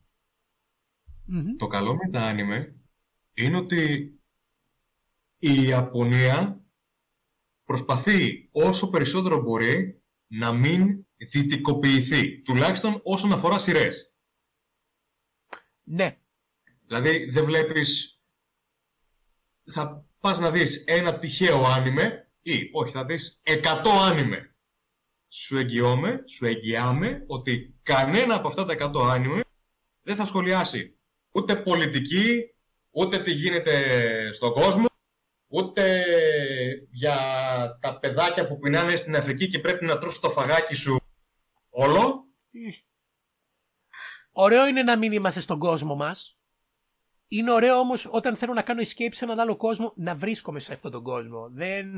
Α, άμα ήθελα να φέρω. Και αυτό δεν είναι μόνο για τα anime, είναι για οποιοδήποτε μορφή fiction. Άμα ένα πράγμα που δεν μου άρεσε καθόλου στις ταινίες της DC ήταν ότι προσπαθούσαν όλα να είναι hyper ρεαλιστικά. Δεν μπορούσαμε να είχαμε έναν καλόκαρδο ε, φιλέσπλαχνο Σούπερμαν που ο κόσμος τον αγαπάει γιατί είναι ένα καλό άτομο και βοηθάει έπρεπε να είχαμε όλους να λένε ε, είναι εξωγήινος και θα μας καταστρέψει το σύμπαν πρέπει να φτιάξουμε πυρηνικά για να το αμυνθούμε, να αμυνθούμε σε αυτόν όχι όχι όχι, όχι. α έκανε ξε- έπαιξε ξύλο με το Ζόντ και κατέστρεψε την πόλη ο εγκληματίας όχι όχι όχι, όχι. όχι. μπορώ να έχω τον Σούπερμαν να εμφανίζεται μπροστά στον κακό και να του λέει ένα πίσω να παίζει το soundtrack του- τερ- τα- τα- τα- τα- τα- και απλά να είναι ο Σούπερμαν και να λέει τι γίνεται; Καλό απόγευμα δεν έχουμε. Να πετάει τις εξυπνάδες του να είναι χαρούμενος να σου δίνει ελπίδα. Ε, ε, νιώθω περισσότερη ελπίδα με ένα άτομο το οποίο έχει σταθερή φωνή και έχει πιο ελαφριά προσωπικότητα από έναν. Ε, φύγετε θα σας προστατέψω. Εγώ. Ξέρετε οι βρυχηθμοί με Ναι. τρομάζουνε Νομίζω το καλύτερο παράδειγμα είναι ο Batman. και το ωραίο με τον Batman είναι ότι η σκοτεινή μεριά του Batman κάνει ωραία αντανάκλαση στην καλοσυνάτη μεριά του Σούπερμαν. Αλλά στις Mm. ταινίες ο Σούπερμαν ήταν τα πάντα πέρα από καλοσυνάτος. Φοβόμουν. Γενικά, εκεί που ήθελα να καταλήξω με αυτή την παρένθεση Μμ. είναι ότι στα άνιμε έχεις ένα τρισεκατομμύριο θεματολογίες οι οποίες δεν χρειάζεται απαραίτητα να βασίζονται στην πραγματικότητα. Ναι. Όλο και κάτι θα βρεις για, για οποιαδή, οποιοδήποτε γούστο, Αχα. όλο και κάτι έστω να σου τραβήξει το ενδιαφέρον και Και να τονίσουμε, Αυτό. και να τονίσουμε ότι τα άνιμε δεν είναι free από κουλτούρα. Η Ιαπωνική κουλτούρα βασιλεύει στα άνιμε. Και όχι, δεν είναι μόνο το Demon Slayer που έχει τους σαμουράι. Ή τα άνιμε που έχουν τα έντο αέρα, τα Heian αέρα και όλα τα αέρα. Γενικότερα, όλα τα άνιμε έχουν το στοιχείο το Ιαπωνικό. Πάντα υπάρχει. Τα high school άνιμε έχουν το τυπικό high school με τις στολές και αυτά. Εντάξει, όχι σε τεράστιο βαθμό, αλλά υπάρχει. Δηλαδή οι άνθρωποι κρατάνε μέσα την κουλτούρα τους, αλλά ποτέ δεν γίνεται επιθετική η κουλτούρα τους. Να νιώθεις δηλαδή άβολα, να λες ας πούμε, α, ο- είναι, είναι το κλασικό το αστείο που λένε ε, αν πας στην Ιαπωνία και αφήσεις tip σε έναν άνθρωπο ε, θα τον προσβάλλεις γιατί στην Ιαπωνία το ότι αφήνεις tip είναι ότι σε κάποιον τον, προσ... το, τον θεωρείς ότι είναι φτωχός. Chill the fuck out. Ηρεμήστε. να σου το πω καλύτερα. Ε, να αφήσεις tips στην Ιαπωνία. Για το μαγαζά τώρα νομί λες ότι τους ε, υπαλλήλους του λες και είναι Αμερική. Και ναι, παιδιά, για όσους λέτε, όχι, δεν είμαστε Marvel fans, DC haters. Η Marvel πέθανε για μένα στο Endgame και χαίρομαι ότι όντως πέθανε. Γιατί από το Endgame το ξέρεις ότι δεν έβγαλε τίποτα ποτέ ξανά η Marvel. Ναι. Χαίρομαι. Παιδιά, όταν σταματάς το Ε. Endgame, όλα είναι άψογα. Δεν βγήκε ποτέ τίποτα με δικηγόρους, μαλακίες, κορεκτήλες και τίποτα. Έγινε μέχρι το Endgame, κάναν το γύρο του. Τέρμα η Marvel. Τα έκανε όλα άψογα. Έτσι. Αυτό είναι σωστό. Πρέπει Ο- να ξέρεις πότε που να σταματήσεις; Είμαι τόσο μεγάλο Marvel fanboy που κυριολεκτικά είπα disconnect τα πάντα. Δύσκολο. Δεν υπάρχουν. Φύγετε, φύγετε. Και επειδή, για να κλείσω τη μεγάλη μας παρένθεση, γιατί αυτό ήταν ένα θέμα που έτσι πάρα πολύ, ε, τον Broly, η- πέρα από τις μάχες του, με κράτησαν πάρα πολύ πα- πολλά του στοιχεία. Στο τέλος που ο Γκόκου μπήκε με τσαμπουκά και λέει. Ε, όταν του, του κάνουνε, όταν τους δίνει πράγματα για να ζήσουν, ξέρεις, άμα γυρίσει αργότερα μπορεί να έχουμε φύγει. Ναι, μη φοβάστε, άμα φύγετε, εγώ θα σας βρω. Εγώ θα το πάρω το training μου. Μου, α- μου αρέσει Εγώ θα παίξω ξύλο με τον πρόλη. μου, μου αρέσει που το Dragon Ball, επειδή είναι μια σειρά που είναι 100.000 χρονών και οι χαρακτήρες εξελίσσονται φυσιολογικά διότι το Dragon Ball ποιο είναι η κατάρα και το αγαθό του. Η κατάρα του είναι ότι γραφόταν από έναν άτομο που είναι προχειράτζας. Το αγαθό του ήταν ότι γραφόταν από ένα άτομο που ήταν προχειράτζας. Έτσι έβαζε μέσα πολλά κομμάτια από το χαρακτήρα του. Αν ο Τοριάμα ήταν Ναι. λυπημένος, γινόταν reflex στους χαρακτήρες του. Ο Τοριάμα έγραφε ρεαλιστικούς χαρακτήρες διότι φαντάζομαι έτσι φανταζόταν ότι αυτός θα αντιδρούσε. Όταν του είπαν ότι ο Γκόκου είναι παραδοσιακός ήρωας, έβγαλε τότε τη μεγάλη συνέντευξη που νομίζω ήταν και λίγο υπερβολική που έλεγε το δηλητήριο του Γκόκου, ότι και καλά δεν είναι ήρωας. Ε, Mm. Στο Super είδαμε μέχρι να αναφέρει ότι είναι κάτι σαν accidental hero. Πιο πολύ ένα άτομο που βοηθάει τους φίλους του παρά που κοιτάει να προστατέψει. Μ' αρέσουν αυτά τα πράγματα. Στο ότι στο Battle of Gods έδειξε ότι όχι, δεν είμαι μόνο γέλια και χαρά. Είμαι και περηφάνεια γιατί ενοχλούμε που πρέπει να με βοηθήσουν για να φτάσω σε ένα επίπεδο που όλη μου τη ζωή έχω φτύσει αίμα να το φτάσω. Σου έβγαλε ότι ο Γκόκου είναι μονοφαγάς, είναι παρτάκιας, είναι... θέλει να πετυχαίνει τα πάντα στη ζωή του μόνος του χωρίς βοήθεια. Και όταν του δίνεις τη Ναι. βοήθεια, στραβώνει. Ο Γκόκου είναι εγωιστής. Ναι. Αντίθετα, ο Βετζέτα τον δείχνει. Αμό το πρεϊζάρο τον Τογιοτάρο. Ότι. ε, δείχνει μια οριμότητα στις μέρες μας. Γίνεται πιο πολύ martial arts oriented. Ενώ. κα- και επίσης κατάλαβε κάτι που το κατάλαβε από, τον, από το τέλος Dragon Ball Z στο Buu Saga είναι ότι δεν φτάνει απλά να βάλεις δίπλα σου ένα παιδί και μια γυναίκα και να πεις προστατεύω ώστε να δυναμώσεις. Ο Γκόκου έχει πολύ διαφορετικές αρχές που δεν περιορίζονται μόνο στο επειδή προστατεύω το power level μου μεγαλώνει. Μ' αρέσει, μ' αρέσει. Είναι, είναι όλο του το mentality προς τη ζωή ότι θέλει συνεχώς να γίνεται καλύτερος. Και γι' αυτό θα το ξανατονίσω. Goku εναντίον Superman είναι χαζή δικαιολογία να λες ότι ο Superman είναι limitless ενώ ο Goku δεν είναι. Ο μόνος λόγος που ο Goku έχει όρια, ξέρετε τι είναι; Για να μας θυμίζει ότι τα σπάει. Μμ. Αυτό. Και αυτό είναι το περισσότερο που έχουν οι Sony protagonist. Πάρε τον Dai, ας πούμε, τον Dragon Quest. ίδιο παρόμοιο. Ο μόνος λόγος που τον παρουσιάζει η ιστορία να έχει όρια είναι ώστε να βρίσκει έναν τρόπο να τα ξεπερνάει. Συνέχεια, συνέχεια. Αυτή είναι η αρχή των Sony πρωταγωνιστών. Ότι οι Sony πρωταγωνιστές είναι limitless. Γενικότερα, γι' αυτό είναι ο κύριος λόγος που και εγώ είμαι σονενάς. Ναι. Είναι, Δηλαδή- είναι πολύ, είναι νομίζω ένα από τα καλύτερα είδη. Και ο- όσο και αν θες να το υποβιβάσεις, είναι απλές ιστορίες για παιδιά και αυτά. Οκ. Δε- το ότι κάτι είναι για ένα Πάντα. παιδί, το ότι κάτι είναι για ένα παιδί, είναι για, είναι φιλ- ότι είναι φιλικό προς νεότερες ηλικίες, Μμ. δεν το υποβιβάζει. Όχι. Το ότι μπορώ να δείξω, ε, τι να πω, ένα ποίημα σε ένα μικρό παιδί και σε έναν ενήλικο, να το καταλάβουν και οι δύο, καθένας με το δικό του τρόπο, δεν σημαίνει ότι το ποίημα είναι για παιδάκια. Σου- Όχι. Σημαίνει ότι έχει γραφτεί ώστε να είναι προσιτό προς όλες τις ηλικίες. Δεν μιλάμε τώρα για την Πέπα που δεν έχει να προσφέρει τίποτα σε έναν ενήλικο. Είναι για νεαρότερε ηλικίες. Μιλάμε. Θα πω, μιας και μιλάμε για παιδικά καινούρα σχέδια, μιλάμε για την Bluey. Που είναι Μμμ. ένα show που αν και είναι παιδικό, μπορεί να το δει ένας γονιός. Δίνει κάποια μηνύματα που το παιδί δεν τα πιάνει και τα πιάνει ο ενήλικος. Αυτά είναι ωραία μηνυματάκια. Δηλαδή, αν μας παρακολουθούν τώρα άτομα που έχουν παιδιά, μη ηρωνικά, άμα έχετε μικρά παιδάκια, η Blue είναι, ένα, είναι στο Disney Plus, είναι ένα πολύ ωραίο καρτούν και για εσά και για αυτά να, τα δείτε, να το δείτε παρέα. Τέλος πάντων. Ε, δεν είναι. Εγώ- Το, το θεωρώ, ας πούμε, μία σόνεν σειρά τη θεωρώ πολύ πιο.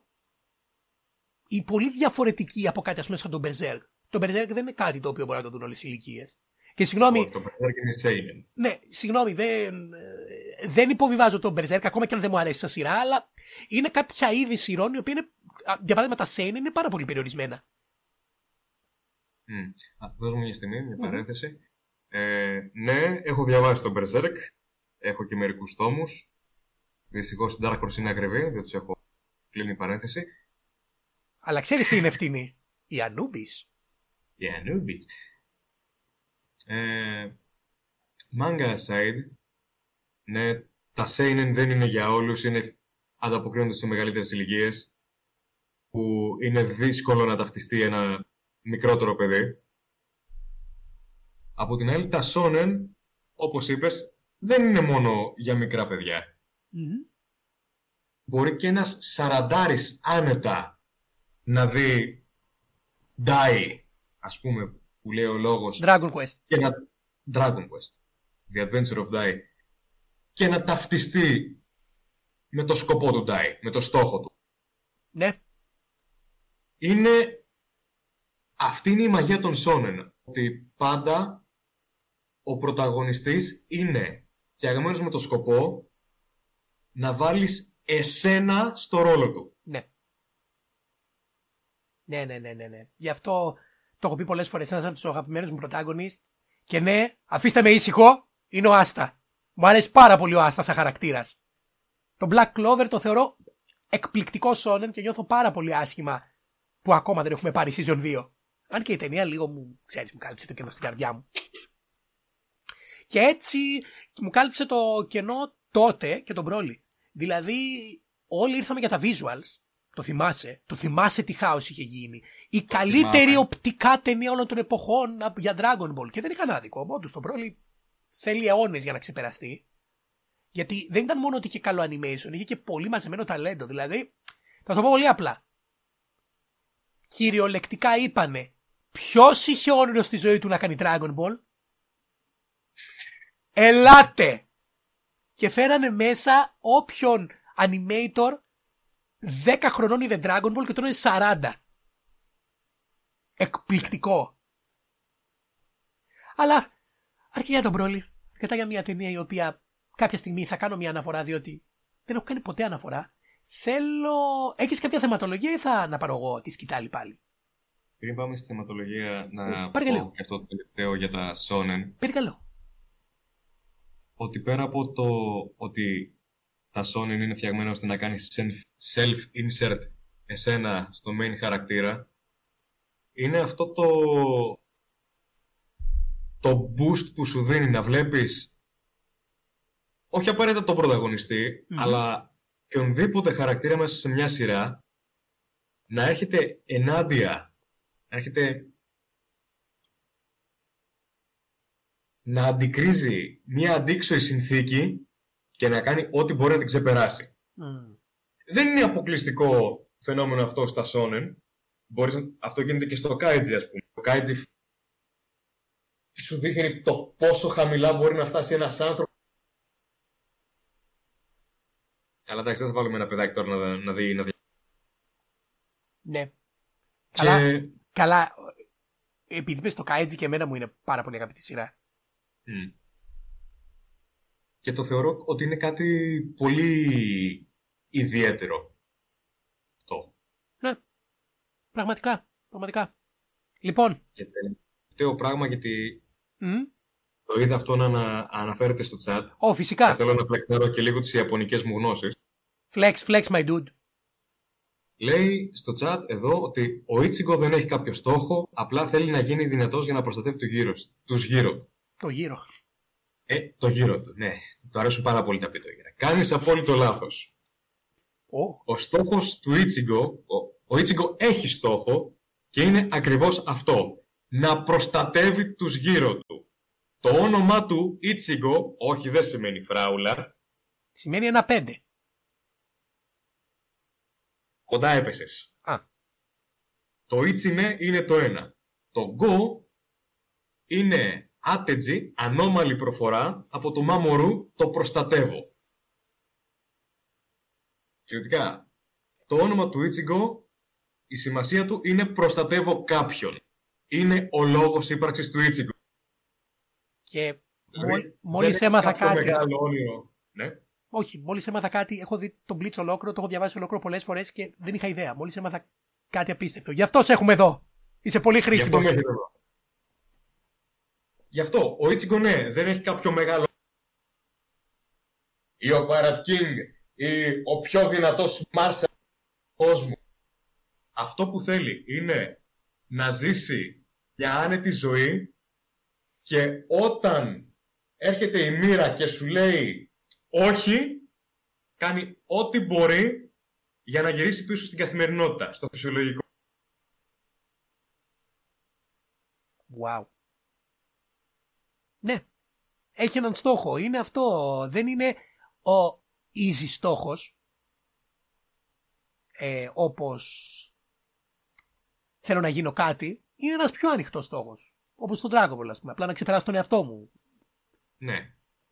Ωραία, δε. Γενικά νιώθω μία μικρή υποτίμηση προς, προς τον Blitz από τη μεριά μου. Όχι ότι είναι κακό, ότι είναι υποδιέστερα των άλλων δύο. Και μέσα από τα χρόνια αρχίζω να το αναρωτιέμαι.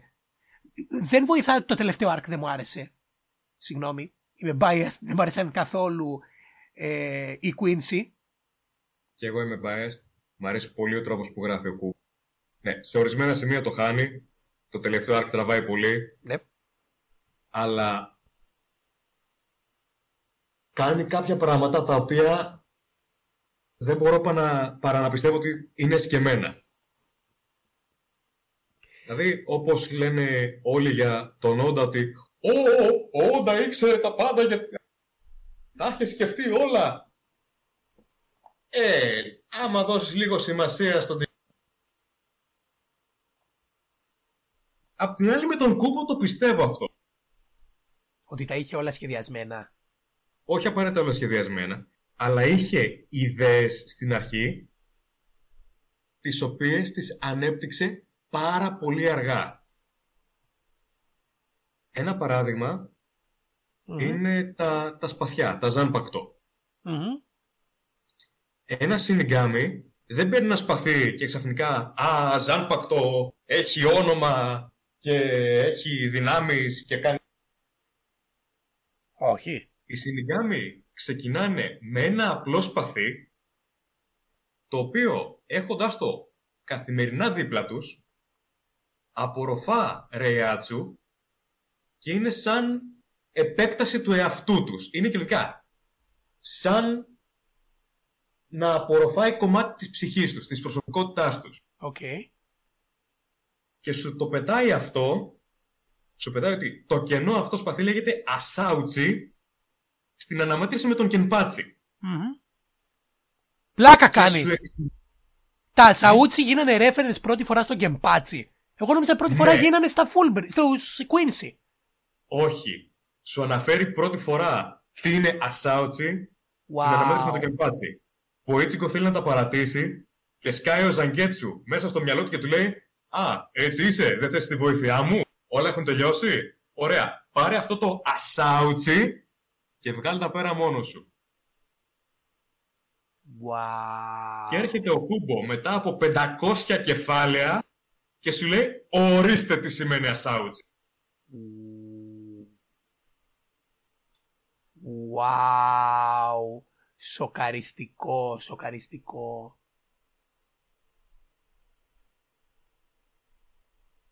Ου, επίσης, Μαριολίνο, ευχαριστούμε για το super chat. Να είσαι καλά. Ω, να σε καλά. Μπορώ να πω και ένα αντιπαράδειγμα. Για πες. Α, αυτό με σόκαρε μετά. Κοίτα, εγώ τον Κούμπο δεν τον έχω σε μεγάλη υπόλοιψη όσο αφορά τα. πώς να το πω. Το consistency στο plot του. Νιώθω ότι γράφει λίγο από τον πισινό του. Που εντάξει, να είμαστε αντικειμενικοί, κανένας μαγκάκα δεν ξέρει όλη την ιστορία. Και όντας σίγουρα Ναι. έχει σκεφτεί ότι ναι, ο Λούφι πρέπει να βρει τον, ναι, τον Vegapunk, πρέπει να πολεμήσει τον ε, Κάιντο. Αλλά δεν έχει σκεφτεί τις λεπτομέρειες. Εννοείται, κανένας δεν μπορεί να το έχει κάνει αυτό. Όπως και ότι δεν πιστεύω ότι ο Τοριάμα ήταν όσο αμπλαούμπλης έλεγε. Σίγουρα είχε πλοκές γραμμένες σε ένα μπλοκάκι και απλά τις έπαιρνε μία-μία και διάλεγε την καλύτερη και τις έβαζε. Κανένας μαγκάκα δεν γράφει κυριολεκτικά μηδέν. Αν γράφεις κάτι από το μηδέν, δεν είσαι ιδιοφυΐα. Είσαι αυτό που έλεγε στον Μπάκουγκαν ένα στο τρισεκατομμύριο. Ναι. Το θυμάσαι που στον Μπάκουγκαν γινόταν πάρα πολύ reference. Μα, εγώ τότε, και πολύ, κανένας βασικά ποτέ δεν συμφώνησε μαζί μου, πίστευα ότι στο Μπάκουμαν, Μπάκουμαν, όχι Μπάκουγκαν, συγγνώμη, στο Μπάκουμαν Μπάκουμαν. ε, ο- ε, είχα ακούσει ότι είχα τη θεωρία ότι ο main ανταγωνιστής των πρωταγωνιστών ήταν ε, πώς να το πω, reference στον Κούμπο. Α, Δηλαδή, πώς λεγότανε, AG, δεν θυμάμαι, ο Μοβ με τη φωνή του Μπάκουγκο, ε, Ναι. νόμι- ο, που ήταν και καλά ο πιο έξυπνος, με έβαζε πάντα ένα vibe που ήταν ο Κούμπο. Όλοι μου λέγανε ότι ήταν ο Όντα, προφανώς διότι Όντα, μμμ. αλλά μη ηρωνικά ε, πίστευα ότι ήταν ο Κούμπο. Διότι πάντα είχα στο μυαλό μου από ό,τι ήξερα από references ότι ο Κούμπο ήταν super elite απλά στον κόσμο του. Επειδή το έχω ψάξει, Μμμ. είμαι λίγο καμένος. Α, για πες, για πες. Ε, ο Κούμπο είχε το θέμα από την αρχή της καριέρας του ότι δεν μπορούσε να κάτσει να γράψει μεγάλη σειρά. Δεκτό. Δηλαδή, τα πρώτα τα τέσσερα τα one-shots που έγραψε, το Zombie Powder που ακολούθησε. Δεν, το Zombie Powder δεν τέλειωσε, δεν το κόψε η, ε, η Σουέισα γιατί ήταν κακή. Το έκοψε ο Κούμπο γιατί βαρέθηκε να γράφει. Και το Shonen Jump, γενικότερα η Jump, ο editor του, Αχα. για να μην χαραμίσει αυτό το ταλέντο, τον έσπροχνε, τον οθούσε να γράψει. Πω, πω, πω, πόσο μου αρέσει που οι editors έχουν σώσει σειρές. Και δεν είναι μόνο ο Κούμπο. Ε, όλη η καριέρα του Κισιμότο. Το καλύτερο arc του Κισιμότο, που συγγνώμη, μέχρι το Junin Exam το Naruto είναι peak fiction. Ναι, συμφωνώ. Δηλαδή, άμα θέλετε textbook, παράδειγμα, πώς να κάνεις ε, world building, δείτε Naruto από την αρχή μέχρι το τέλος του Chunin Exam. Η σειρά ποτέ δεν χτυπάει ξανά level γραψίματος τόσο καλά. Είναι peak και μπορώ να πω το, μεγα- ότι ποτέ δεν φτάνει την κορυφή ούτε με τις διαμάχες με το Σάσου και ούτε με τίποτα. Εκεί αυτά τα πρώτα arcs είναι σερί 10-10-10-10. Και αν διαβάσετε συνεντεύξεις τι με το συμπάθειο μαλακίες έλεγε ο Κισιμότο, οι editors τον γελάγανε καταρχήν στις συνεντεύξεις. Ότι ήθελε να Νομίζω- κάνει το, το Χάκου, ήθελε να τον κάνει αρκούδα. Το θυμάμαι, ναι. Πολύ γελία. Ευτυχώς δηλαδή να είναι καλά αυτοί οι ήρωες. Πολλά ή τα σώσανε. Και μ' αρέσει που τον Μπάκουμαν. Πάλι πάω στον Μπάκουμαν γιατί. Όχι τίποτα άλλο. Τον Μπάκουμαν το έχω συλλέξει όλο και επιτέλους κατάφερα να το έχω στη βιβλιοθήκη μου. Φλεξάρω ότι έχω όλο τον Μπάκουμαν. Και τον Μπάκουμαν είναι ένα μάγκα το οποίο πρέπει να το έχω διαβάσει 35 φορές στη ζωή μου. Το λατρεύω. Καλά κάνεις. Ε, δείχνει πόσο σημαντικό είναι να έχεις έναν καλό editor ώστε να σου δίνει ε, σωστή κατεύθυνση. Και ο editor είναι και η εξωτερική φωνή που θες να έχεις. Δηλαδή θες να ακούσει τι λέει το κοινό σου ή θες να ακούσει κάποιον που να σου λέει bro μην ακούς τόσο πολύ το κοινό σου. Μην είσαι τόσο του fan service. Ο, το Shaman King είναι κάτι το οποίο θα το Καλά. χαρακτήριζα ότι ο μαγκάκα του ε, προσπάθησε να δημιουργήσει mainstream shonen στο τέλος κατάντησε να νιώθει ότι το κοινό δεν ικανοποιείται με τίποτα και πο- με αποτέλεσμα να πηδάει από arc σε arc σε arc. Α, έχουμε ένα summon tournament drop για μάχη. Μετά ε, πρέπει να ξαναπιάσουμε το χάο. Γενικότερα το Summon King κατά τη γνώμη μου είναι μια συλλογή πολύ καλών ιδεών που αν τσίλαρε λίγο και δεν ασχολιόταν τόσο με τα νούμερα ή τόσο με το κοινό, είναι και η κατάρα του Shonen Jump. Το έχουμε πει πολλές Ναι, φορές. είναι η κατάρα του Ninja. Το Shonen Jump Πάνω σε στο βασανίζει να Ναι. κοιτάς τα ranking. Όχι αυτό μόνο ήθελα να πω. Το Shonen Jump σε βασανίζει να κοιτάς τα rankings. Πάνω στο Summer King θα μπορούσα να γράψω την πτυχιακή μου, πραγματικά. Έλα ρε. Το ότι έχει περάσει η σειρά και ο ίδιος ο Τακέι. Α, Αλλά ας μην πιάσουμε τώρα κουβέντα για, να μην.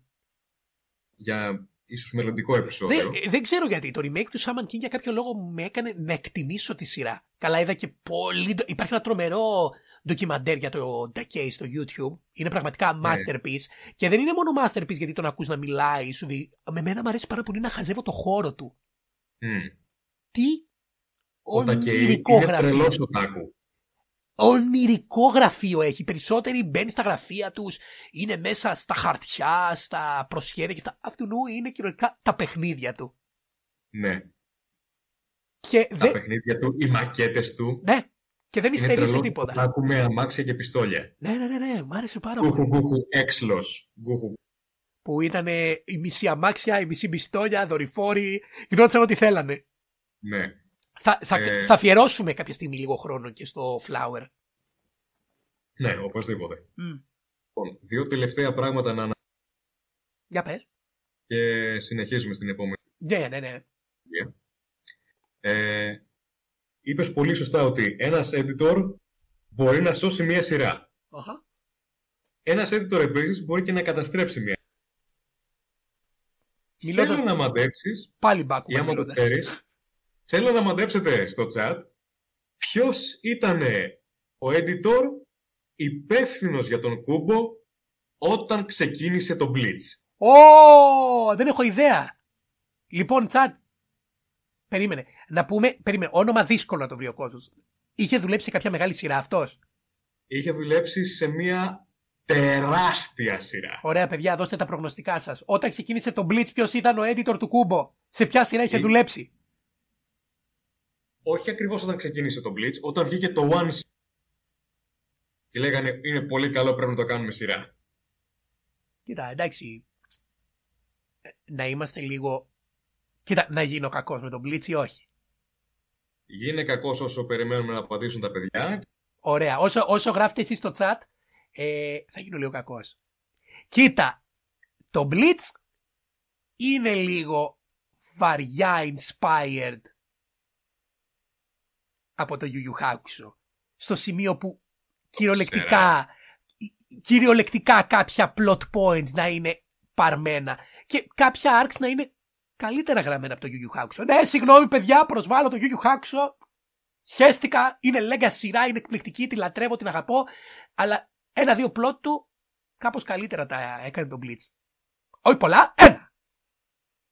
Ένα. Εντάξει. Ε, λοιπόν, εντάξει, δεν θα περιμένω τώρα τα παιδιά να ξέρουν ποιοι είναι οι editors του Shonen Jump, Ναι, για πες, από... αλλά σε ποια σειρά είχε δουλέψει; πέσαμε κοντά, Αποκλείεται. αναφέρθηκε ένα όνομα. Αποκλείεται. ο editor υπεύθυνο για τον Κούμπο Αποκλείεται. ήταν ο Τορισίμα. What? Ε, για όσους δεν ξέρετε, το Ρισίμα ήταν ο editor του Ακύρα Τοριγιάμα στο Slam Dunk και το Dragon. Αποκλείεται. Καλά, προφανώς όσοι με ακολουθούν ξέρουν ποιος είναι το Ρισίμα. Τον έχω αναφέρει πολλές φορές, αλλά πλάκα μου κάνεις. Ο πρώτος editor Όταν- του Κούμπο ήταν ο Τορισίμα. Ναι, όταν ο Κούμπο ξεκίνησε το Blitz και του πήγε το πρώτο script,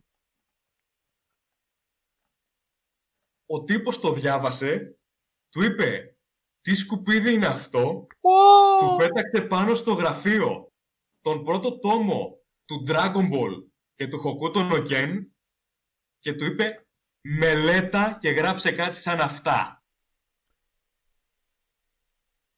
Wow. Ωραία, παιδιά, λίγο backstory. Ο Τορισίμα είναι ένας editor ο οποίος υπάρχει 100.000 χρόνια. Θα σας πω ένα πράγμα. Ο Τορισίμα ήταν αυτός που ανακάλυψε τον Τοριγιάμα. Όχι τον έκανε, του έκανε edit, τον ανακάλυψε. Ο Τοριγιάμα, σαν γνωστός μπαγλαμάς, και αυτά τα λέω γιατί τα έχω γράψει σε βίντεο που κάποια στιγμή θα βγει. Ο Τοριγιάμα, σαν γνωστός μπαγλαμά, μπήκε σε ένα διαγωνισμό και έχασε, μπήκε, πέταξε το script του και, το, και τη δουλειά του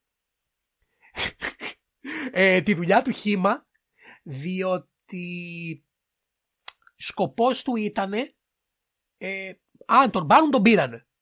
Ο Τορισίμα είδε το design του είδε ότι τα designs του φέρνανε πολύ σε δυτικά και είχαν πολύ reference σε comics ακόμα και ότι τα sound effects του ήταν στα αγγλικά και του είπε κάτι το οποίο δεν λέει συχνά Στείλε μου κι άλλα. Προσπάθησε. Δεν νίκησε ο Τοριγιάμα, τον Μπούλο πήρε στο διαγωνισμό. Ε, αλλά του είπε συνέχισε.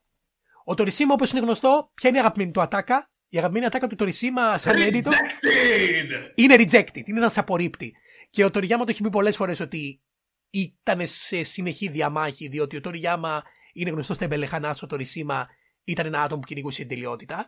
Ο Τορισίμα είναι ο λόγος που το Dragon Ball έγινε Dragon Ball Z. Και θα πω μια μικρή ιστοριούλα. Όταν το Dragon Ball είχε φτάσει στο peak του, ε, ο Τορισίμα ένιωθε ότι η- το πιο ενήλικο στυλ του Dragon Ball δεν μπορούσε με τα designs που, που είχε η σειρά, το, του manga εννοώ, το- δεν μπορούσε το άνιμε να ακολουθήσει με τα designs που υπήρχαν. Διότι το manga ήταν παρόμοια παραγωγή με τον Dr. Slam, στρογγυλά σχεδιάκια, πολύ καλός ο Minoru Maeda character designer, αλλά όχι action character designer. Έτσι ο Τορισίμα γύρισε και είπε ότι θέλει να φτιάξω μια σειρά η οποία να είναι πιο κοντά στα κυβικά του Saint Seiya. VA για μεγαλύτερες ηλικίες θα τραβήξει παιδιά με αίμα, με ξύλο κουτουλού. Έτσι τι έκανε, πήρε το σκηνοθέτη του Saint Seiya και τον έβαλε να σκηνοθετήσει το Dragon Ball Z και έκανε full remake τη σειρά. Και κυριολεκτικά είναι ο λόγος που το Dragon Ball Z υπάρχει και το ύφος του άλλαξε τελείως. Μμ. Και είναι επίσης το άτομο το οποίο πούσαρε τον Τοριγιάμα τόσο πολύ. Αν ποτέ αναρωτιέστε γιατί ο Σελ υπάρχει και γιατί ο Γκόκου δεν νίκησε τον Dr. Gero και τον 19 και απλά να προχωρήσει, ήταν γιατί ο Τορισίμα του λέγε Α, η κακή σου είναι ένας χοντρός και ένας γέρος. Α, τώρα είναι δύο κολόπεδα. Next. Α, τώρα είναι δύο κολόπεδα. Α, τώρα είναι αυτό το, αυτός ο γλίτσας. Α, τι είναι εκείνο το βατράχι. Κυριολεκτικά ήταν. Κάντε ένα επιτέλους τέλειο. Ναι, ήταν άτομο που τον έσπροχνε. Ο Τορισίμα ξεκίνησε σαν editor. Τώρα είναι μία από τις κορυφές του Shonen Jump και σήμερα μαζί σου μαθαίνω πολλά lore. Δεν ξέρω τι είχε βοηθήσει. Αλλά κανένας από αυτούς που τον χαρακτηρίζουν δεν είχε πει ποτέ σχολιασμό ε, ότι ήταν κακός editor. Όλοι τον λένε αυστηρό. Και χαίρομαι που ήταν ο πρώτος Ναι. του Κούμπο. Και χαίρομαι διότι φαντάζομαι ήταν ο πρώτος του τουλάχιστον μέχρι το Soul Society. Ε, για παρακάτω δεν ξέρω όταν συνέχισε, όταν ξεκίνησε. Αλλά κλείνοντας τώρα την παρένθεση για το lore του Τορισίμα, Ναι. ο λόγος που ξεκίνησε κανονικά το Blitz είναι χάρης σε τον Θεό Ακύρα Τοριγιάμα. Wow. Γιατί φυσικά Μμμ. όσοι έχουν διαβάσει έστω και λίγο Slam Dunk, Slam Dunk, Dr. Slump, Ναι.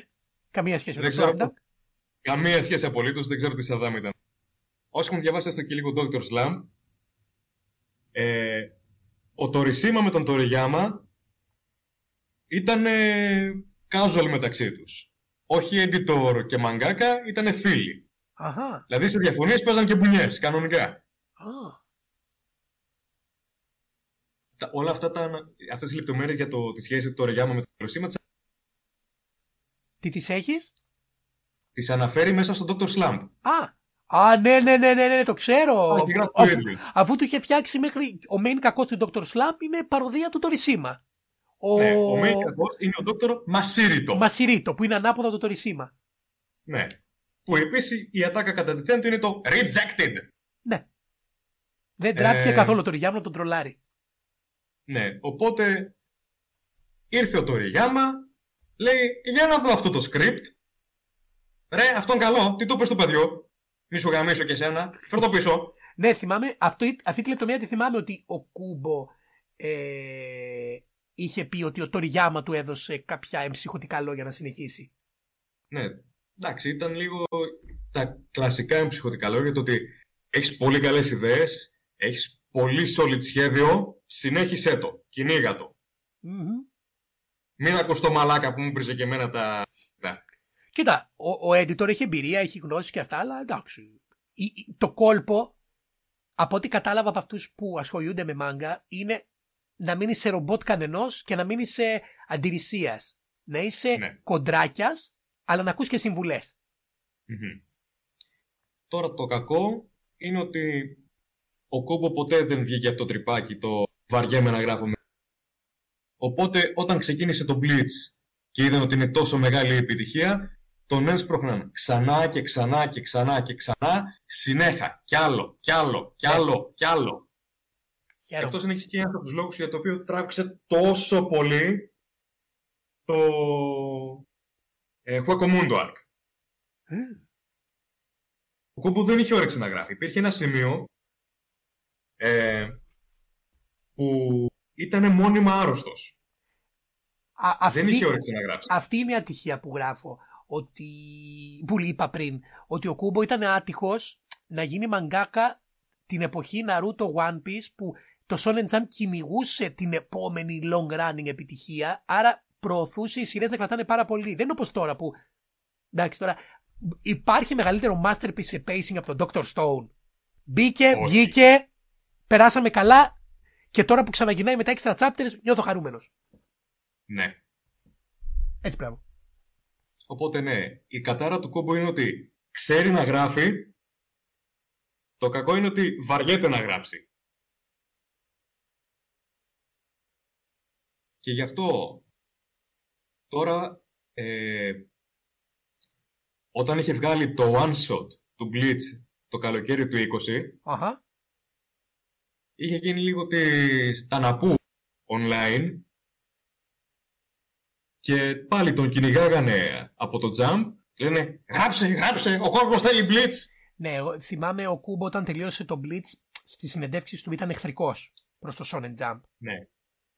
Πλέον ο Κούμπο τους έχει πει σε λαϊκή μετάφραση τραβάτε γαμηθείτε θα γράψω ό,τι θέλω όποτε θέλω αυτή τη στιγμή δουλεύει στο sequel του Burn the Witch. Sequel δεν λέω νέα σειρά ενώ ότι συνεχίζει το Burn the Witch. Ναι. και το κάνει με το πάσο του. Ούτε να τον βιάσουν ούτε τίποτα. Τέλειο. Και αυτό θε- θεωρώ ότι είναι πάρα πολύ θετικό. Να μην πιέζεις έναν άνθρωπο να γράψει πράγματα που δεν θέλει. Δηλαδή, ναι, υποποίηση μπορείς να κάνεις παπάδες. Αλλά αυτό δεν ισχύει για όλους. Ναι, ισχύει, ισχύει. Δεν δουλεύουν όλοι οι άνθρωποι. Ε... Αυτό που θέλω να πω εγώ είναι ότι έφτασε καιρός να προχωρήσουμε σε κάτι πέρα από τον Blitz. Τι λες; Τελευταία λεπτομέρεια. Και άλλη λεπτομέρεια. Πότε λεπτομέρειε έχεις; Πλάκα. Ε, ναι. γιατί Συνέχισε, πριν- συνέχισε. Γιατί τώρα τόση ώρα λέω τα καλύτερα για τον κουμπό, να σου πω και κάτι αρνητικό. Ω, Αρνητικό, εντάξει. Τον πρέζαρα ότι είχε σκεφτεί από την αρχή, ας πούμε, για τα Σάουτσι. Αλλά αυτό σου λέει ότι δεν είχε σκεφτεί το πώς θα το εξελίξει. Ε, είχε καλά. σκεφτεί την ιδέα και την κράτησε solid vague, ανοιχτή, μέχρι να μπορεί να την εδραιώσει σωστά. Έλα. Γιατί όταν σκάει, θυμάσαι που σκάει το πρώτο μεγάλο hollow, το Menos Grande, Μμμ.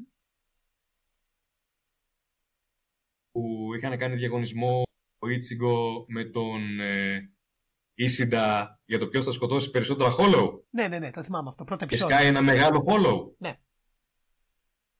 Ναι, όταν σκάει το μεγάλο το hollow, λέει η Ρούκια, «Ω, αυτό είναι ένα, είναι ένα μένος γκράντε. Είναι τόσο δυνατό που δυσκολεύεται και ένα μέρος και ακόμα και ένα μέλος του Royal Guard. Δύναμη πυρός 5. Σαφιστική. Σαφιστική. Ακριβώς. Royal Guard εννοούσε το Zero Squad.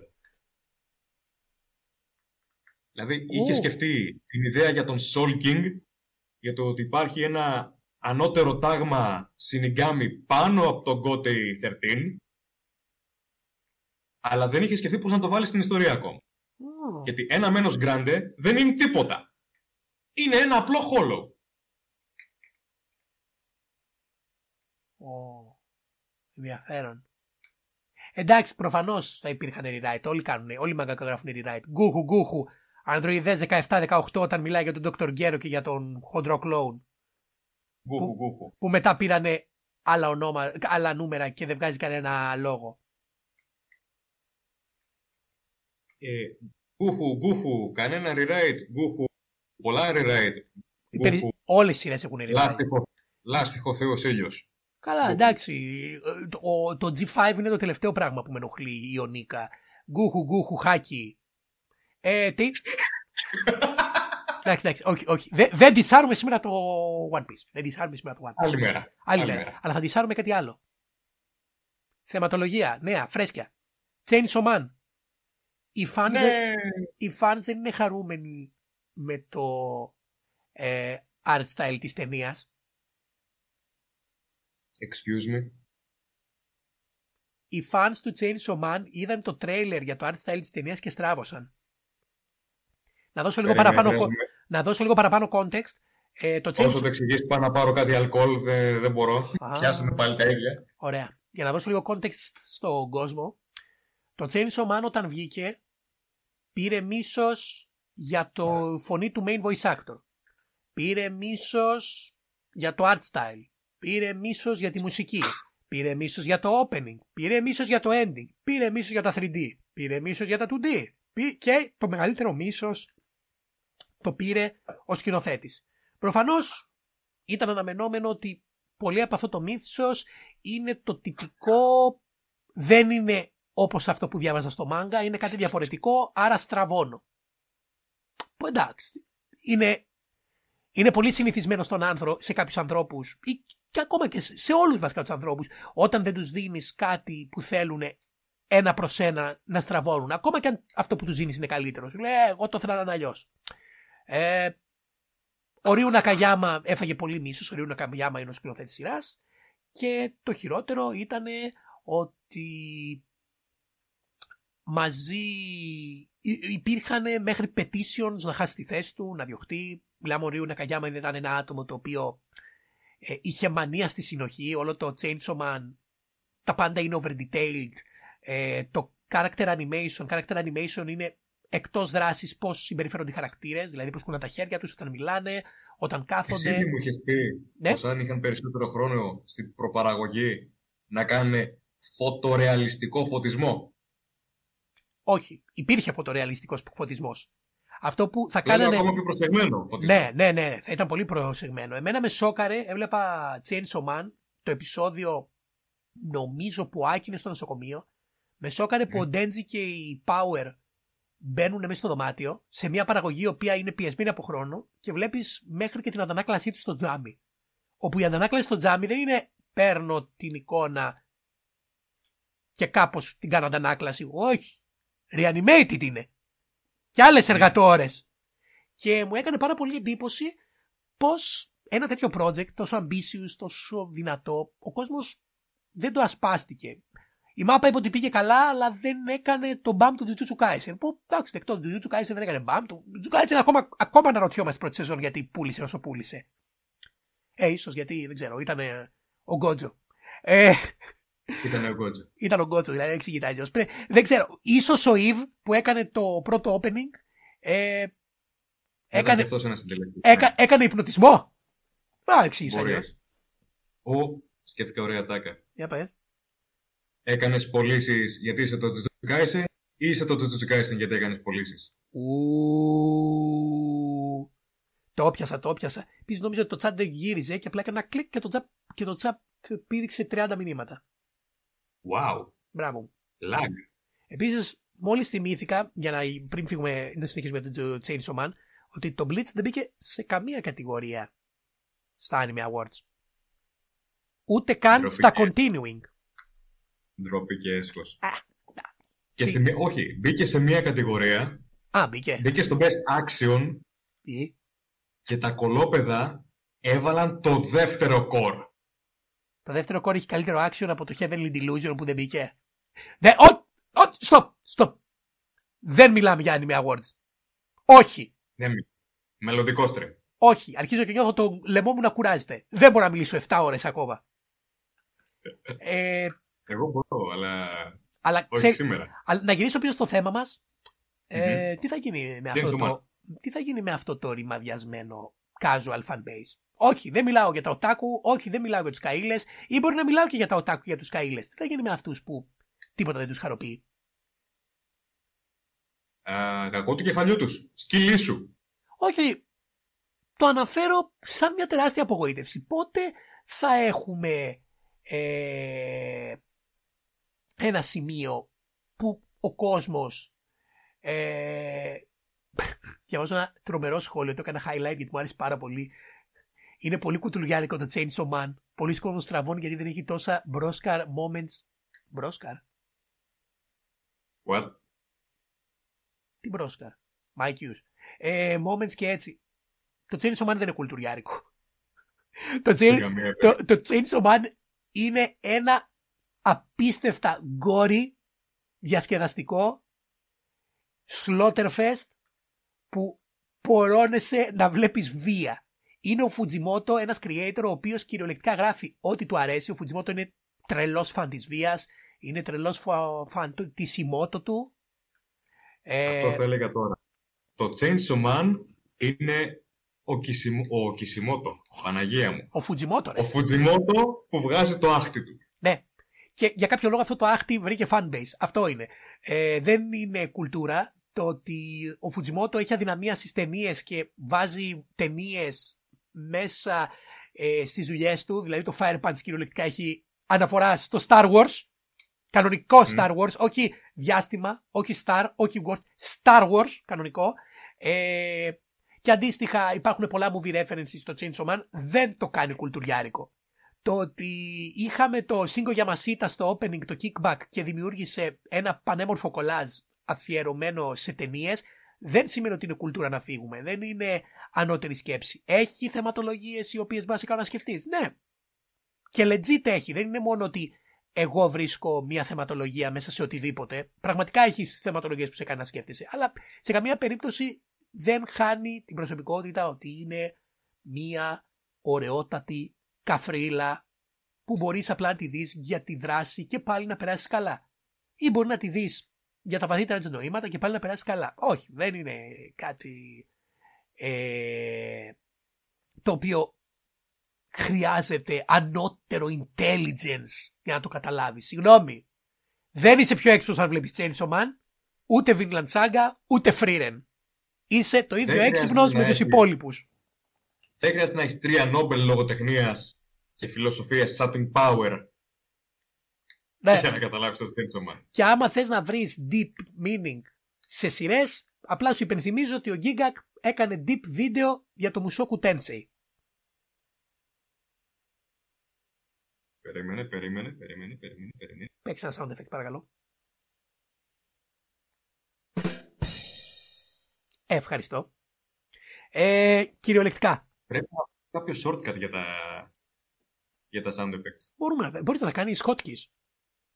Ναι, πρέπει να βάλω hotkeys. Ε, και θέλω να πω ότι η γνώμη μου ποια είναι; Το Chainsaw Man, το anime, ήταν ένα οπτικοακουστικό masterpiece.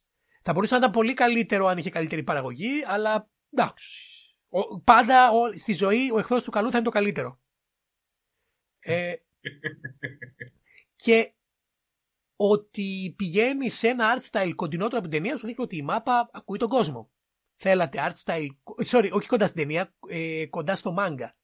Όπου το art style του manga είναι εκπληκτικό, είναι soft, είναι easy to the eye, όχι δεν θα το έλεγα, είναι ιδιότροπο, είναι διαφορετικό, θα βγάλει όμορφα animation, αλλά κάποιες φορές, για παράδειγμα, μπορώ- θα το πω πολύ απλά, άμα η Χίμενο, ο εμετός της, ήταν όπως το μάγκα, θα ξερνάγατε πολύ περισσότερο από ότι αυτό Ναι. που είδατε στο anime.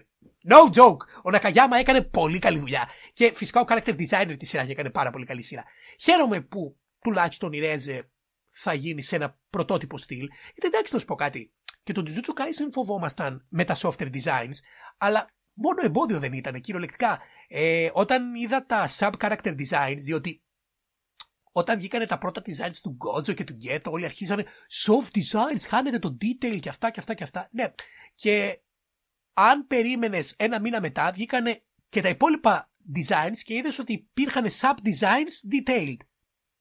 Η σειρά. πο- ε, η- ο, ο Τότζι, το ότι όταν, σοβα, όταν πάει να παίξει, δεν ξέρω, πάπιες τι παίζει, τζόγο, Κάποιοι. Ναι. είναι μπούλης. Και όταν πολεμάει τον Γκότζο είναι μειώδης, δεν είναι απλά ένας animator ξύπνησε ένα πρωί και είπε Ξέρεις τι, θα να αφήσω 100.000 κοιλιακού στον, στον Dodge. Όχι. Υπήρχαν sub designs που λέγανε όταν ο Dodge είναι σοβαρός, γίνεται over detailed. Και αυτό είναι αλήθεια. Βασικά όταν κάνω βίντεο για το Jujutsu Kaisen θα τα δείξω, τα, τα έχω κρατημένα. Πολύ Γενικό- καλό παράδειγμα νομίζω είναι και η σκηνή με τον Άναμι. Ναι, μπράβο. Αν και κάποια στιγμιότυπα του Nanami είναι και πολύ το AD work. AD είναι animation direction, διορθώσεις. Ξέρεις, αναφέρομαι στη σκηνή που πιάνει τον άλλο τον τυπά από το μαλλί και του λέει Εκείνο Πού το... είναι το τρέλ του Ντάιμα. Πού είναι το τρέλ του Ντάιμα, ρε. ναι, ναι, ναι, ναι, ναι, ναι, ναι, ναι. ναι. Ε, και πραγματικά ε, αν γίνει κάτι παρόμοιο, δηλαδή έχουμε soft design για τις απλές σκηνές και έχουμε over detail design. Γενικότερα, το Jujutsu Kaisen δεν ήταν μόνο ότι η, αλλαγή των design. Το σημαντικότερο ήταν ότι αλλάξαμε σκηνοθέτη. Πήγαμε από το Sugon Park ένα άτομο το οποίο ειδικεύεται στο action animation και όλα τα υπόλοιπα τα έχει λίγο, λίγο, λίγο, λίγο, λίγο γραμμένα στα παπαλιά από τα παπούτσια. Πήγαμε στον Γκοσοζόνο, όπου ο Γκοσοζόνο είναι all about ατμόσφαιρα, all about color, all about ε, placement του φωτός ώστε όλα να δείχνουν αρμονικά. Η μάχη του γκέτο σε εκείνο τον διάδρομο με το φως από τα παράθυρα, γιατί τα παράθυρα ήταν τετράγωνα, δεν ήταν απλά έπεφτε φως πάνω στον κέντρο, έπεφτε ήταν κυβάκια, κουτάκια Μμμ. φωτός. Ε, εντάξει, προφανώς τα πρώτα πέντε επεισόδια του Jujutsu Kaisen είναι πολύ πιο polished, εννοείται. Ναι. Αν και η Shibuya έχει art direction σε κάποια backgrounds, το οποίο είναι σοκαριστικό. Είναι σοκαριστικό, ακόμα και σε weak επεισόδια. Με τον Τσόσο εναντίον Yuji να είναι ένα από τα πιο όμορφα σε χρώμα επεισόδια. Και πιστεύω ότι. Καταρχήν θέλω να δω ποιος θα είναι ο νέος σκηνοθέτης. Φαντάζεσαι να γίνει πάλι. Πω, πω, άμα γίνει ο Γκοσοζόνο σκηνοθέτης του Chainsaw Man. Wow. Έχουμε ελπίδα. Έχουμε ελπίδα. Δεν θα απογοητευτώ. Διότι το arc με τη Ρέζε είναι το arc το οποίο είναι αποφασιστικός παράγοντας για το αν θα ντροπάρει στο Chainsaw Man. Άμα, Μμμ. άμα το arc της Ρέζε δεν σου αρέσει, το δεις και πεις τι μαλακή είναι αυτό, κόψε το Chainsaw Man. Δεν έχει deeper meaning. Είναι απλά ένα πολύ δυνατό arc. Μην νομίζεις δηλαδή, μη μου, μη μου βάλεις το μονόγυαλο το μεγάλο καπέλο και μου ρουφήξεις το τσάι και μου πεις «Ε, bro, είναι δηλαδή ψαγμένο, Vinland Saga». Όχι. Όχι. Είναι απλά ένα πολύ καλογραμμένο arc. Με έντονα συναισθήματα. Μερικές φορές δεν θες ψαχτουριά, θες απλά το fiction που βλέπεις ή ακούς ή διαβάζεις να είναι εκφραστικό. Να νιώθεις τον πόνο, να νιώθεις τη χαρά, να μην νιώθεις μόνο την ικανοποίηση από το ξύλο, να νιώθεις και την απογοήτευση. Και το arc του Ρε, της Ρέζε έχει πολύ απογοήτευση. Πραγματικά. Καλά, δεν είναι ότι έγραψε ό,τι ήθελε. Αν και, γιατί αν διαβάσεις τα one shot του Fujimoto, Ε, εντάξει. Άμα έγραφε ό,τι ήθελε, ε, θα είχαμε πιο πολύ ημώτο incest. Συγγνώμη, έπρεπε να το πω. Έπρεπε να το πεις. Αυτό ήθελα, αυτό ήθελα, αυτό ήθελα, αυτό ήθελα. Ε, Ε, εγώ θα πει, ναι, έχουμε ένα σωρό άτομα να παραπονιόνται για το art style. μμμ. Ε, δώσε ένα εξάμεινο αφού βγείτε. Καλά, ναι. Και τι πιστεύεις, θα την αγαπήσουμε. Complete 180. Α, κλασικά. Και αυτό δεν θέλω να πω για το Chainsaw Man, αλλά θα ήθελα να σχολιάσω ένα πονηρό σχόλιο. Ένα σχόλιο μυρίστηκε ότι ολοκληρώνουν για το Chainsaw Man και λέει να τους πετάξω λίγο τυρί. Θες να τσιμπήσεις τυρί, πεινάς Μίκη; Ε, Φαγωμένος είμαι, αλλά δεν πειράζει. Πες. Ωραία. Επιτόπιο. το τέλειο παράδειγμα ότι σε όλους αρέσει το μπάκι. σε πιάσα πονηρέ, ποντικό κυνηγέ. Ήξερες που πέταξε το τυρί σου. Και θα κάνω ένα σχόλιο. Κάπου είδα σχόλια, εντάξει, όχι από αξιόλογη πηγή, από γκρινιάριδες, γκρινιάρι, ε, το art style του μπάκι είναι κακό.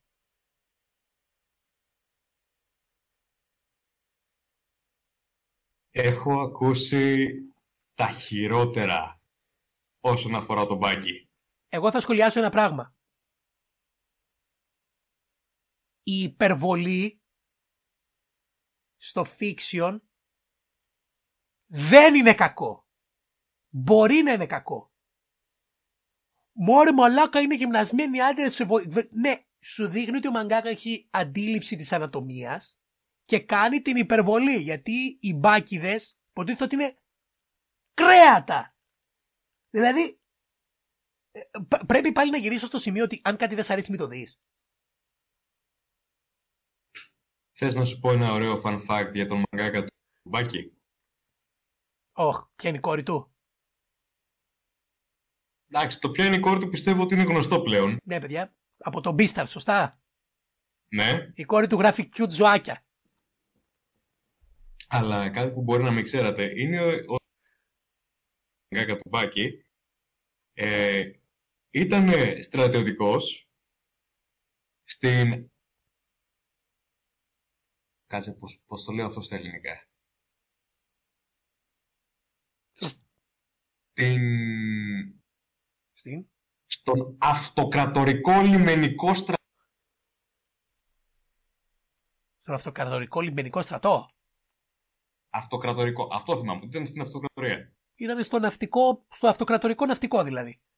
Το ναυτι... Ναι, στο αυτοκρατορικό ναυτικό. Ω, Ε, έχει άπειρη εμπειρία με πολεμικές τέχνες ναι, και οκ, υπάρχουν πράγματα που βγάζει από τον κόλο του, προφανώς. αλλά όντως χρησιμοποιεί κανονικές πολεμικές τέχνες, τεχνικές, στάσεις, έχει ο ίδιος εμπειρία Συγγνώμη. και όπως είπαμε, η- Ναι, ναι. η υπερβολή στο σχέδιο βοηθάει να περάσει το μήνυμα στον αναγνώστη. Επίσης, Δεν βλέπεις απλούς ανθρώπους. Βλέπεις τέρατα να παίζουν ξύλο το ένα με το άλλο. επίσης η ερώτησή μου είναι από πότε η υπερβολή περιορίζεται μόνο σε δαίμονες, γκοτζίλες, ακτίνες; Δηλαδή, για ποιο λόγο αν γράψω μια υπερβολή με martial arts να είναι στραβό, ενώ αν γράψω μια υπερβολή με τον Γκότζο να πετάει purple και να ανατινάζει την ατμόσφαιρα, να μην είναι υπερβολικό; Όχι. Πραγματικά είναι υπερβολικό.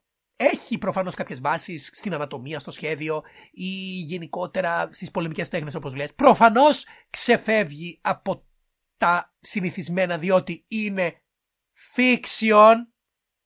Fiction είναι κάτι φανταστικό, είναι κάτι που θέλει να γράψει ο δημιουργός που ξεφεύγει από το συνηθισμένο. Δεν είναι εφημερίδα, είναι μυθιστόρημα, είναι Ναι. ιστορία. Εγώ δεν μπορώ να δώσω μπουνιά στο έδαφος εν ώρα σεισμού και να τον σταματήσω. Εσύ δεν μπορείς. Ο Γιούτζιρο μπορεί. Εγώ θα το πα... δεν, θυμάμαι, δεν θυμάμαι αν το είπα στην αρχή. Σήμερα ήταν η πρώτη φορά στη ζωή μου που δοκίμασα kickboxing. Ε, χρησιμοποίησα όλες τις τεχνικές που έμαθα ο Γιούτζιρο, όπως πώς να κλείνω τη γροθιά μου και αυτά. Οι τεχνικές Μμμ. όντως δεν ήταν μούφα. Εντάξει, ήταν πολύ basic level αυτά που έκανα. Αλλά επίσης με βοήθησε πάρα πολύ το training που έκανα στον ύπο. Προφανώς το πρώτο πράγμα που έκανα όταν έβαλα γάτι ήταν να κάνω το peekaboo style. να, κουνηθ- να κάνω wave πέρα δόθηκε να κάνω peekaboo style. Επίσης Dempsey roll. δε- δεν χρησιμοποιούσα πολύ πόδια γιατί δεν μου άρεσαν, έκανα πιο πολύ γροθιές. Και το training μας ήταν σ- straight straight, hook hook πάνω, hook hook κάτω και ήμουνα σε φάση γιατί δεν έκανα box στη ζωή μου. Καλά προφανώς δεν έκανα γιατί δεν μου αρέσει να τρώω ξύλο, αλλά πόσο μου αρέσει να ρίχνω ξύλο. Είναι εθιστικό να ρίχνεις ξύλο στο σάκο. Μέχρι και εγώ που είμαι casual, με έβλεπα. Στο, στο τέλος μας έκανε το κλασικό το exercise που κάνουν στο box που σου λέει για μερικά δευτερόλεπτα ε, freestyle, το οποίο σημαίνει απλά κοπανάς με όποιο στυλ Το θέλεις στο σάκο. Μου βγήκε η ψυχή, αλλά ήμουνα τόσο πορωμένος. Ήμουν τόσο πορωμένος. Καταρχήν σκέφτομαι να ντροπάρω το kickboxing, διότι ρε παιδιά το καλάμι μου πονάει πολύ. Αλλά η διαφορά ποια είναι; Ενώ το, το καλάμι με πονάει, δεν θέλω να το χρησιμοποιώ. Τα χέρια πονάνε, αλλά θέλω να τα χρησιμοποιώ. Δεν ξέρω αν το είχαμε σχολιάσει ποτέ μαζί. Αλλά το έχω παρατηρήσει κι εγώ. Εντάξει, ε, εγώ έκανα την εποχή πολεμικές τέχνες, ο Θεός να τις κάνει. Αχα. Αλλά τώρα έχω τον τελευταίο καιρό που που και που αν τύχει να το πετύχουμε στην τηλεόραση, βλέπουμε τον πατέρα μου MMA. Ω. Και δεν ξέρω τι είναι αυτό το πράγμα που βλέπεις δυο τυπάδες να παίζουν ξύλο και να θες να παίξεις και εσύ ξύλο. Δεν ξέρω, το MMA λίγο. Τώρα αυτό ακουστεί πολύ φλόρικο. Νομίζω είναι λίγο υπ- υπερβολικό. Γιατί δεν παίζουν ξύλο. Σαπίζονται στο ξύλο. Ναι, είναι καταπληκτικό. Και Δηλαδή, θυμάμαι χαρακτηριστικά. είναι Ας- πολύ τώρα δεν βίαιο έχω όμως, πει ρε το φίλε. πράγμα. Δεν πειράζει. Ε, καλά, δεν είπαμε ποτέ ότι Ναι. δεν θα μιλάμε για άλλα πράγματα. Δεν ξέρω, Ναι. μου φαίνεται λίγο Θυμάμαι υπερβολικό. Επίσης, άντε και να το κάνουμε και άνιμε. Ανέφερε το μάγκα με kickboxing. Οκ, πρώτα θα πω το χαρακτηριστικό παράδειγμα που μου έρχεται κατά νου όταν αναφέρομαι σε MMA Ναι, και μετά θα κάνω το Seamless Plug. ναι. Ε, θυμάμαι χαρακτηριστικά, ε, ήταν μάχη. Είναι πώς είναι στην Αμερική το UFC. ναι. Εμείς στο, συνδετικό, στο συνδρομητικό κανάλι που πιάνουμε στο χωριό ε, που βλέπουμε UFC! το One Champ- Ε, Του UFC! όχι, δεν πιάνουμε UFC, πιάνουμε One Champion. Α, οκ. Το One Championship είναι βασισμένο στην Ταϊλάνδη. Ω. Και ο αγώνας που θυμάμαι ήταν ένας Ταϊλανδός, ο Superlek, εναντίον ενός Ιάπωνα τους Σο Ογκάουα. Ο Ογκάουα και τους τρεις γύρους, ήταν ένας, ένα μάτς, τρεις γύροι, τρία λεπτά ο γύρος. Ου. Επί εννιά λεπτά αυτός ο άνθρωπος έτρωγε ξύλο. Του άλλαξε τα φώτα ο Ταϊλανδέζος. Και θα μου επιτρέψεις να σχολιάσω κάτι. Παιδιά, 9 λεπτά ξύλο ξέρετε τι είναι; Πέντε ζωές. Είναι αυτό που πέρασε ο Κακάση μέσα στο ε, τσουκουγιόμι του Ιτάτσι. Ναι. Απλά η διαφορά είναι ότι τουλάχιστον ο Κακάση μαχαιρωνόταν. Δεν τρώγε μπουνίδια στη μούρη. Και το θέμα αυ- μου έχει μείνει χαρακτηριστικά επειδή δεν έπεσε ποτέ. Έμεινε στα πόδια του. Έμεινε όρθιος. Όχι σκουπίδι, δεν θα πέσεις. Θα πεθάνεις όρθιος. White bear θα σε κάνω. Ήτανε κυριολεκτικά anime moment. Ο Ιάπωνας δεν τα παράτησε, δεν λύγησε, άντεξε μέχρι το τέλος. Πίστεψε στο Ninja Way του και πήγε στο νοσοκομείο μετά.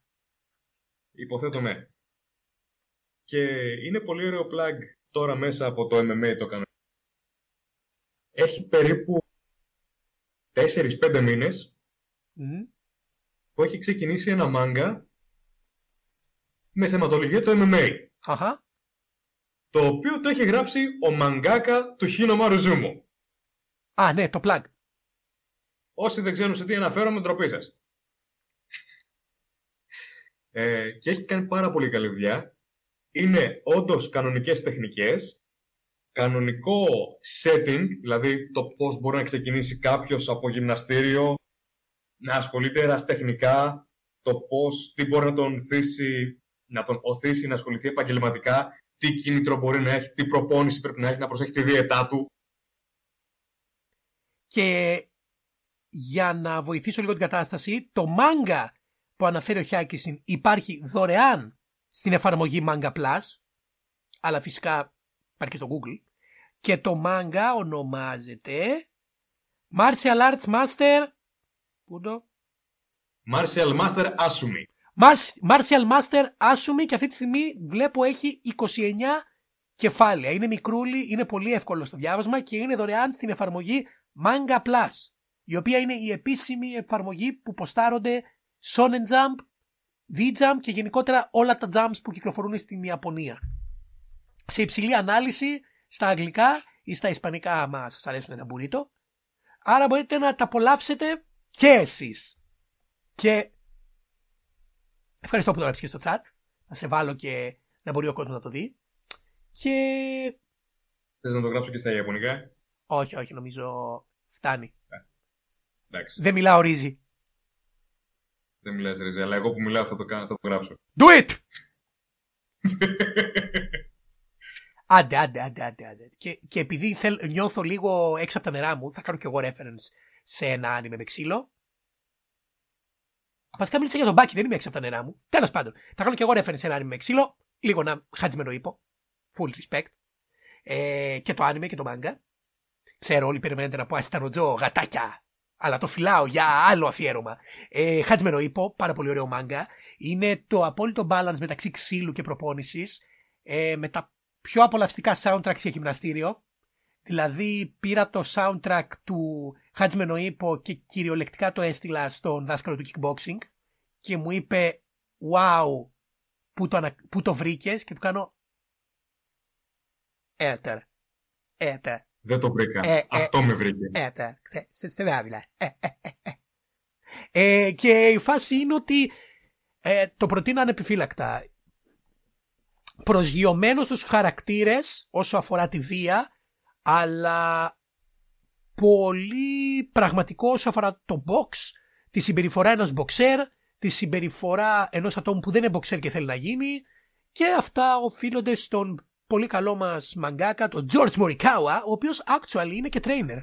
Και όποτε κάνει breaks από το μάγκα του, είναι διότι είτε έχει αγώνες είτε προπονεί α, παλαιστές για αγώνες. Το ξέρω διότι είμαι πολύ φανατικός του follower στο Reddit. Στο Reddit. Ναι, και να υπενθυμίσω ότι ο καλύτερος χαρακτήρας όλων των εποχών είναι ο Τακαμούρα. I will fight you for this. He is my guy. Αλλά φυσικά ο Ήπο είναι λίγο παραπάνω. Και μπορώ να πω ότι είναι μια πολύ ωραία σειρά. Έχει μια πάρα πολύ μεγάλη σεζόν που υπάρχει και στα Ιαπωνικά και στα Αγγλικά. Εύκολη να την βρεις. Υπάρχει και στο Netflix άμα είσαι βρωμιάρης και έχεις VPN. Δεν προτείνω καμία VPN γιατί ακόμα δεν έχω πάρει μέχρι το podcast να πάρει τη δικιά του VPN. Ναι.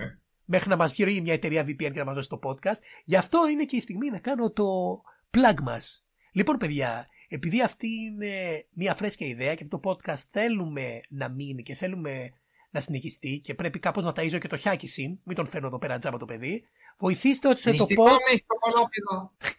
Βοηθήστε ώστε το podcast να γίνει μεγάλο. Ε, πώς μπορείτε να βοηθήσετε, πολύ απλά ένα like, μπορείτε να το κάνετε share, βοη- α, μπορείτε να αφήσετε ένα σχόλιο στο τέλος του βίντεο. Γενικότερα βοηθήστε μας ώστε να δημιουργήσουμε κάτι μεγάλο. Και όπως ξέρετε στην Ελλάδα το ότι κάνεις κάτι πρωτότυπο ή κάτι καλό δεν σημαίνει ότι θα αναγνωριστεί. Αλλά εσείς που είστε εδώ μέσα μπορείτε να το κάνετε να, πετύχου- να πετύχει.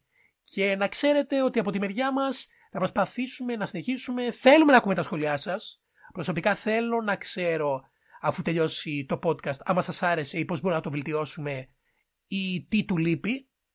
Και επίσης το σημαντικότερο, επειδή αυτό το podcast δεν είναι ούτε δικό μου ούτε του Χιάκηση, ε, θέλουμε να έχουμε και άλλα άτομα. Άρα, άμα έχετε ιδέες για καλεσμένους, μπορείτε να το αναφέρετε. Θέλουμε δηλαδή να έχουμε απόψεις και άλλων ατόμων, γιατί το podcast είναι συζήτηση, δεν είναι μονόλογος ή τουλάχιστον διάλογος μεταξύ μόνο δύο ατόμων. Και φυσικά feel free, Μμμ. παιδιά, όσοι θέλετε να συμμετέχουν, να τους κάνετε tag, να τους πείτε να έρθουν. Ε, κάντε τους να καταλάβουν ότι θέλουν να έρθουν. Μην είμαι μόνο εγώ που πηγαίνω και ζητάω. Και το υπόσχομαι ότι από τη μεριά μας εμείς θα βάζουμε 100%. Εγώ με τον εαυτό μου και ο Χιάκης με τις απίστευτες γνώσεις του στα Ιαπωνικά. Συγγνώμη, εγώ δεν έχω κανένα προτέρημα. Μόνο εσύ έχεις εδώ πέρα. Ε, εντάξει, μόνο δύο πτυχία έχω. Έτσι, Έγινε. έτσι μπράβο. Είδατε, ναι, δηλαδή χαίρομαι διότι το podcast πέρα από τη συζήτηση μου μαθαίνει πράγματα που ούτε εγώ δεν ήξερα. Ότι ποτέ δεν είχα στη ζωή μου ένα άτομο το οποίο actually να είχε αντίληψη της ιαπωνικής γλώσσας στο επίπεδό σου. Χαίρομαι πάρα πολύ που είσαι ένα τρομερό entry. Και επειδή ρώτησα κάποιοι στην αρχή μου λέγατε για τον Stay Down, όχι παιδιά, ο Stay Down δεν έχει φάει μπαν από το κανάλι. Έχει φάει μπαν λέει από τη ζωή μου. όχι. Εντάξει, είπαμε. Με το Stay Down μιλάω πολύ τακτικά. Ε, ο Stay Down προφανώς είναι πιο πολύ τραγκοπολικό. Δυστυχώς ή ευτυχώς, βασικά για το καλό του, μετά τις σπουδές του ασχολήθηκε να δουλέψει και η δουλειά του παίρνει πάρα πολύ ώρα. Όσοι δουλεύετε τις πρώτες σας δουλειές, αντιλαμβάνεστε πόσο δύσκολο είναι. Και επίσης το Stay Down, ε, αν δεν κάνω λάθος, σύντομα θα μπει στο στρατό. Αλλά προφανώς κάποια στιγμή που θα γίνει ένα αφιέρωμα, θέλω να φέρω το χιάκι είναι ενάντια στο Stay Down. Εννοείται.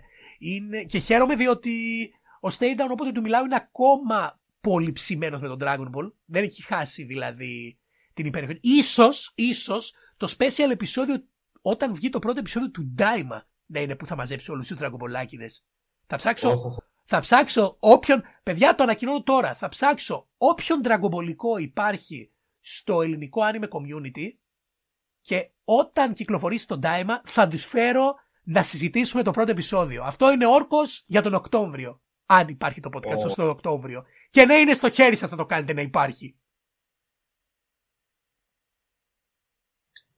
Πολύ ωραία ιδέα αυτή που είπες τώρα.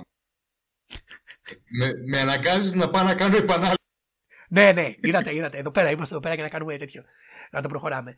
Και θα ήθελα να σε ρωτήσω, Να με ρωτήσεις. πώς νιώθεις να πάμε να δούμε άνιμε; Πολύ καλή ιδέα. Τέλεια. Λοιπόν, Για δύο επεισόδια. δύο. Εγώ ένα έλεγα. Ε. Ας, αστείευομαι, πέντε εννοώ. Και θα μείνεις. Εντάξει, 15. Ευχαριστούμε όσους συμμετείχατε παιδιά στο podcast και ευχαριστούμε που κρατήσατε ενεργό το chat. Ε, θα θέλαμε να ακούσουμε ποια είναι η γνώμη σας για, το, για τα θέματα που μιλάμε ή προφανώς να μας πείτε εσείς θέματα που θέλετε να ακούσετε. Θα είμαστε εδώ και την επόμενη πέμπτη στις 9 η ώρα. Εγώ στριμάρω ξανά Σάββατο βράδυ. Άμα θέλετε ακριβώς να ξέρετε τι και τι ώρα, είτε μπαίνετε στο Instagram, είτε μπαίνετε στο Discord, κατά προτίμηση στο Instagram γιατί εκεί είμαι και πιο active. Ε, και θα δείτε κανονικά το schedule με το που το βγάλω για να μπορείτε να το ακολουθήσετε. Και υπενθυμίζω, ακόμα ψάχνουμε όνομα για το podcast.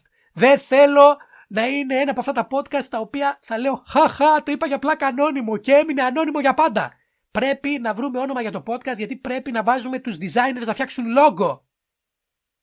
Δεν μπορώ να πω στο designer μου φτιάξε logo με τη λέξη ανώνυμο. Θα γελάει. Και οι designers δυστυχώς πια δεν πληρώνονται σε exposure, οπότε Να ξέρει. Άντε, κάντε κανένα share το Και- και με κανένα sponsor. Έτσι, μπράβο. Και επίσης να ξέρετε, ναι. Άντε, ανημομάγαζα. Σας περιμένουμε. και επίσης να ξέρετε ότι, ναι, όταν βγει το Daima ή όταν γίνει κάποιο τεράστιο event, αναλόγως, ε, το podcast θα κάνει Avenger Calling. Σίγουρα. Το Daima ήδη το κάνω confirm ότι θα είναι Avenger Calling. Θα προσπαθήσω να φέρω άτομα που σχετίζονται με Dragon Ball στην Ελλάδα από παντού. Όλους τους σχετικούς. Και από μουσική, θέλω να δω. και από Πώς θα animation, μπορούσαμε και να από εικόνα, και από artist. Για πες. Θα ήθελα να δω πώς θα μπορούμε, πώς θα καταφέρουμε να συντονίσουμε τόσα άτομα. Μη φοβάσαι. Άσε τα σχεδιαστικά σε μένα. Ξέρω βρωμιές για όλους, θα τους πείσω.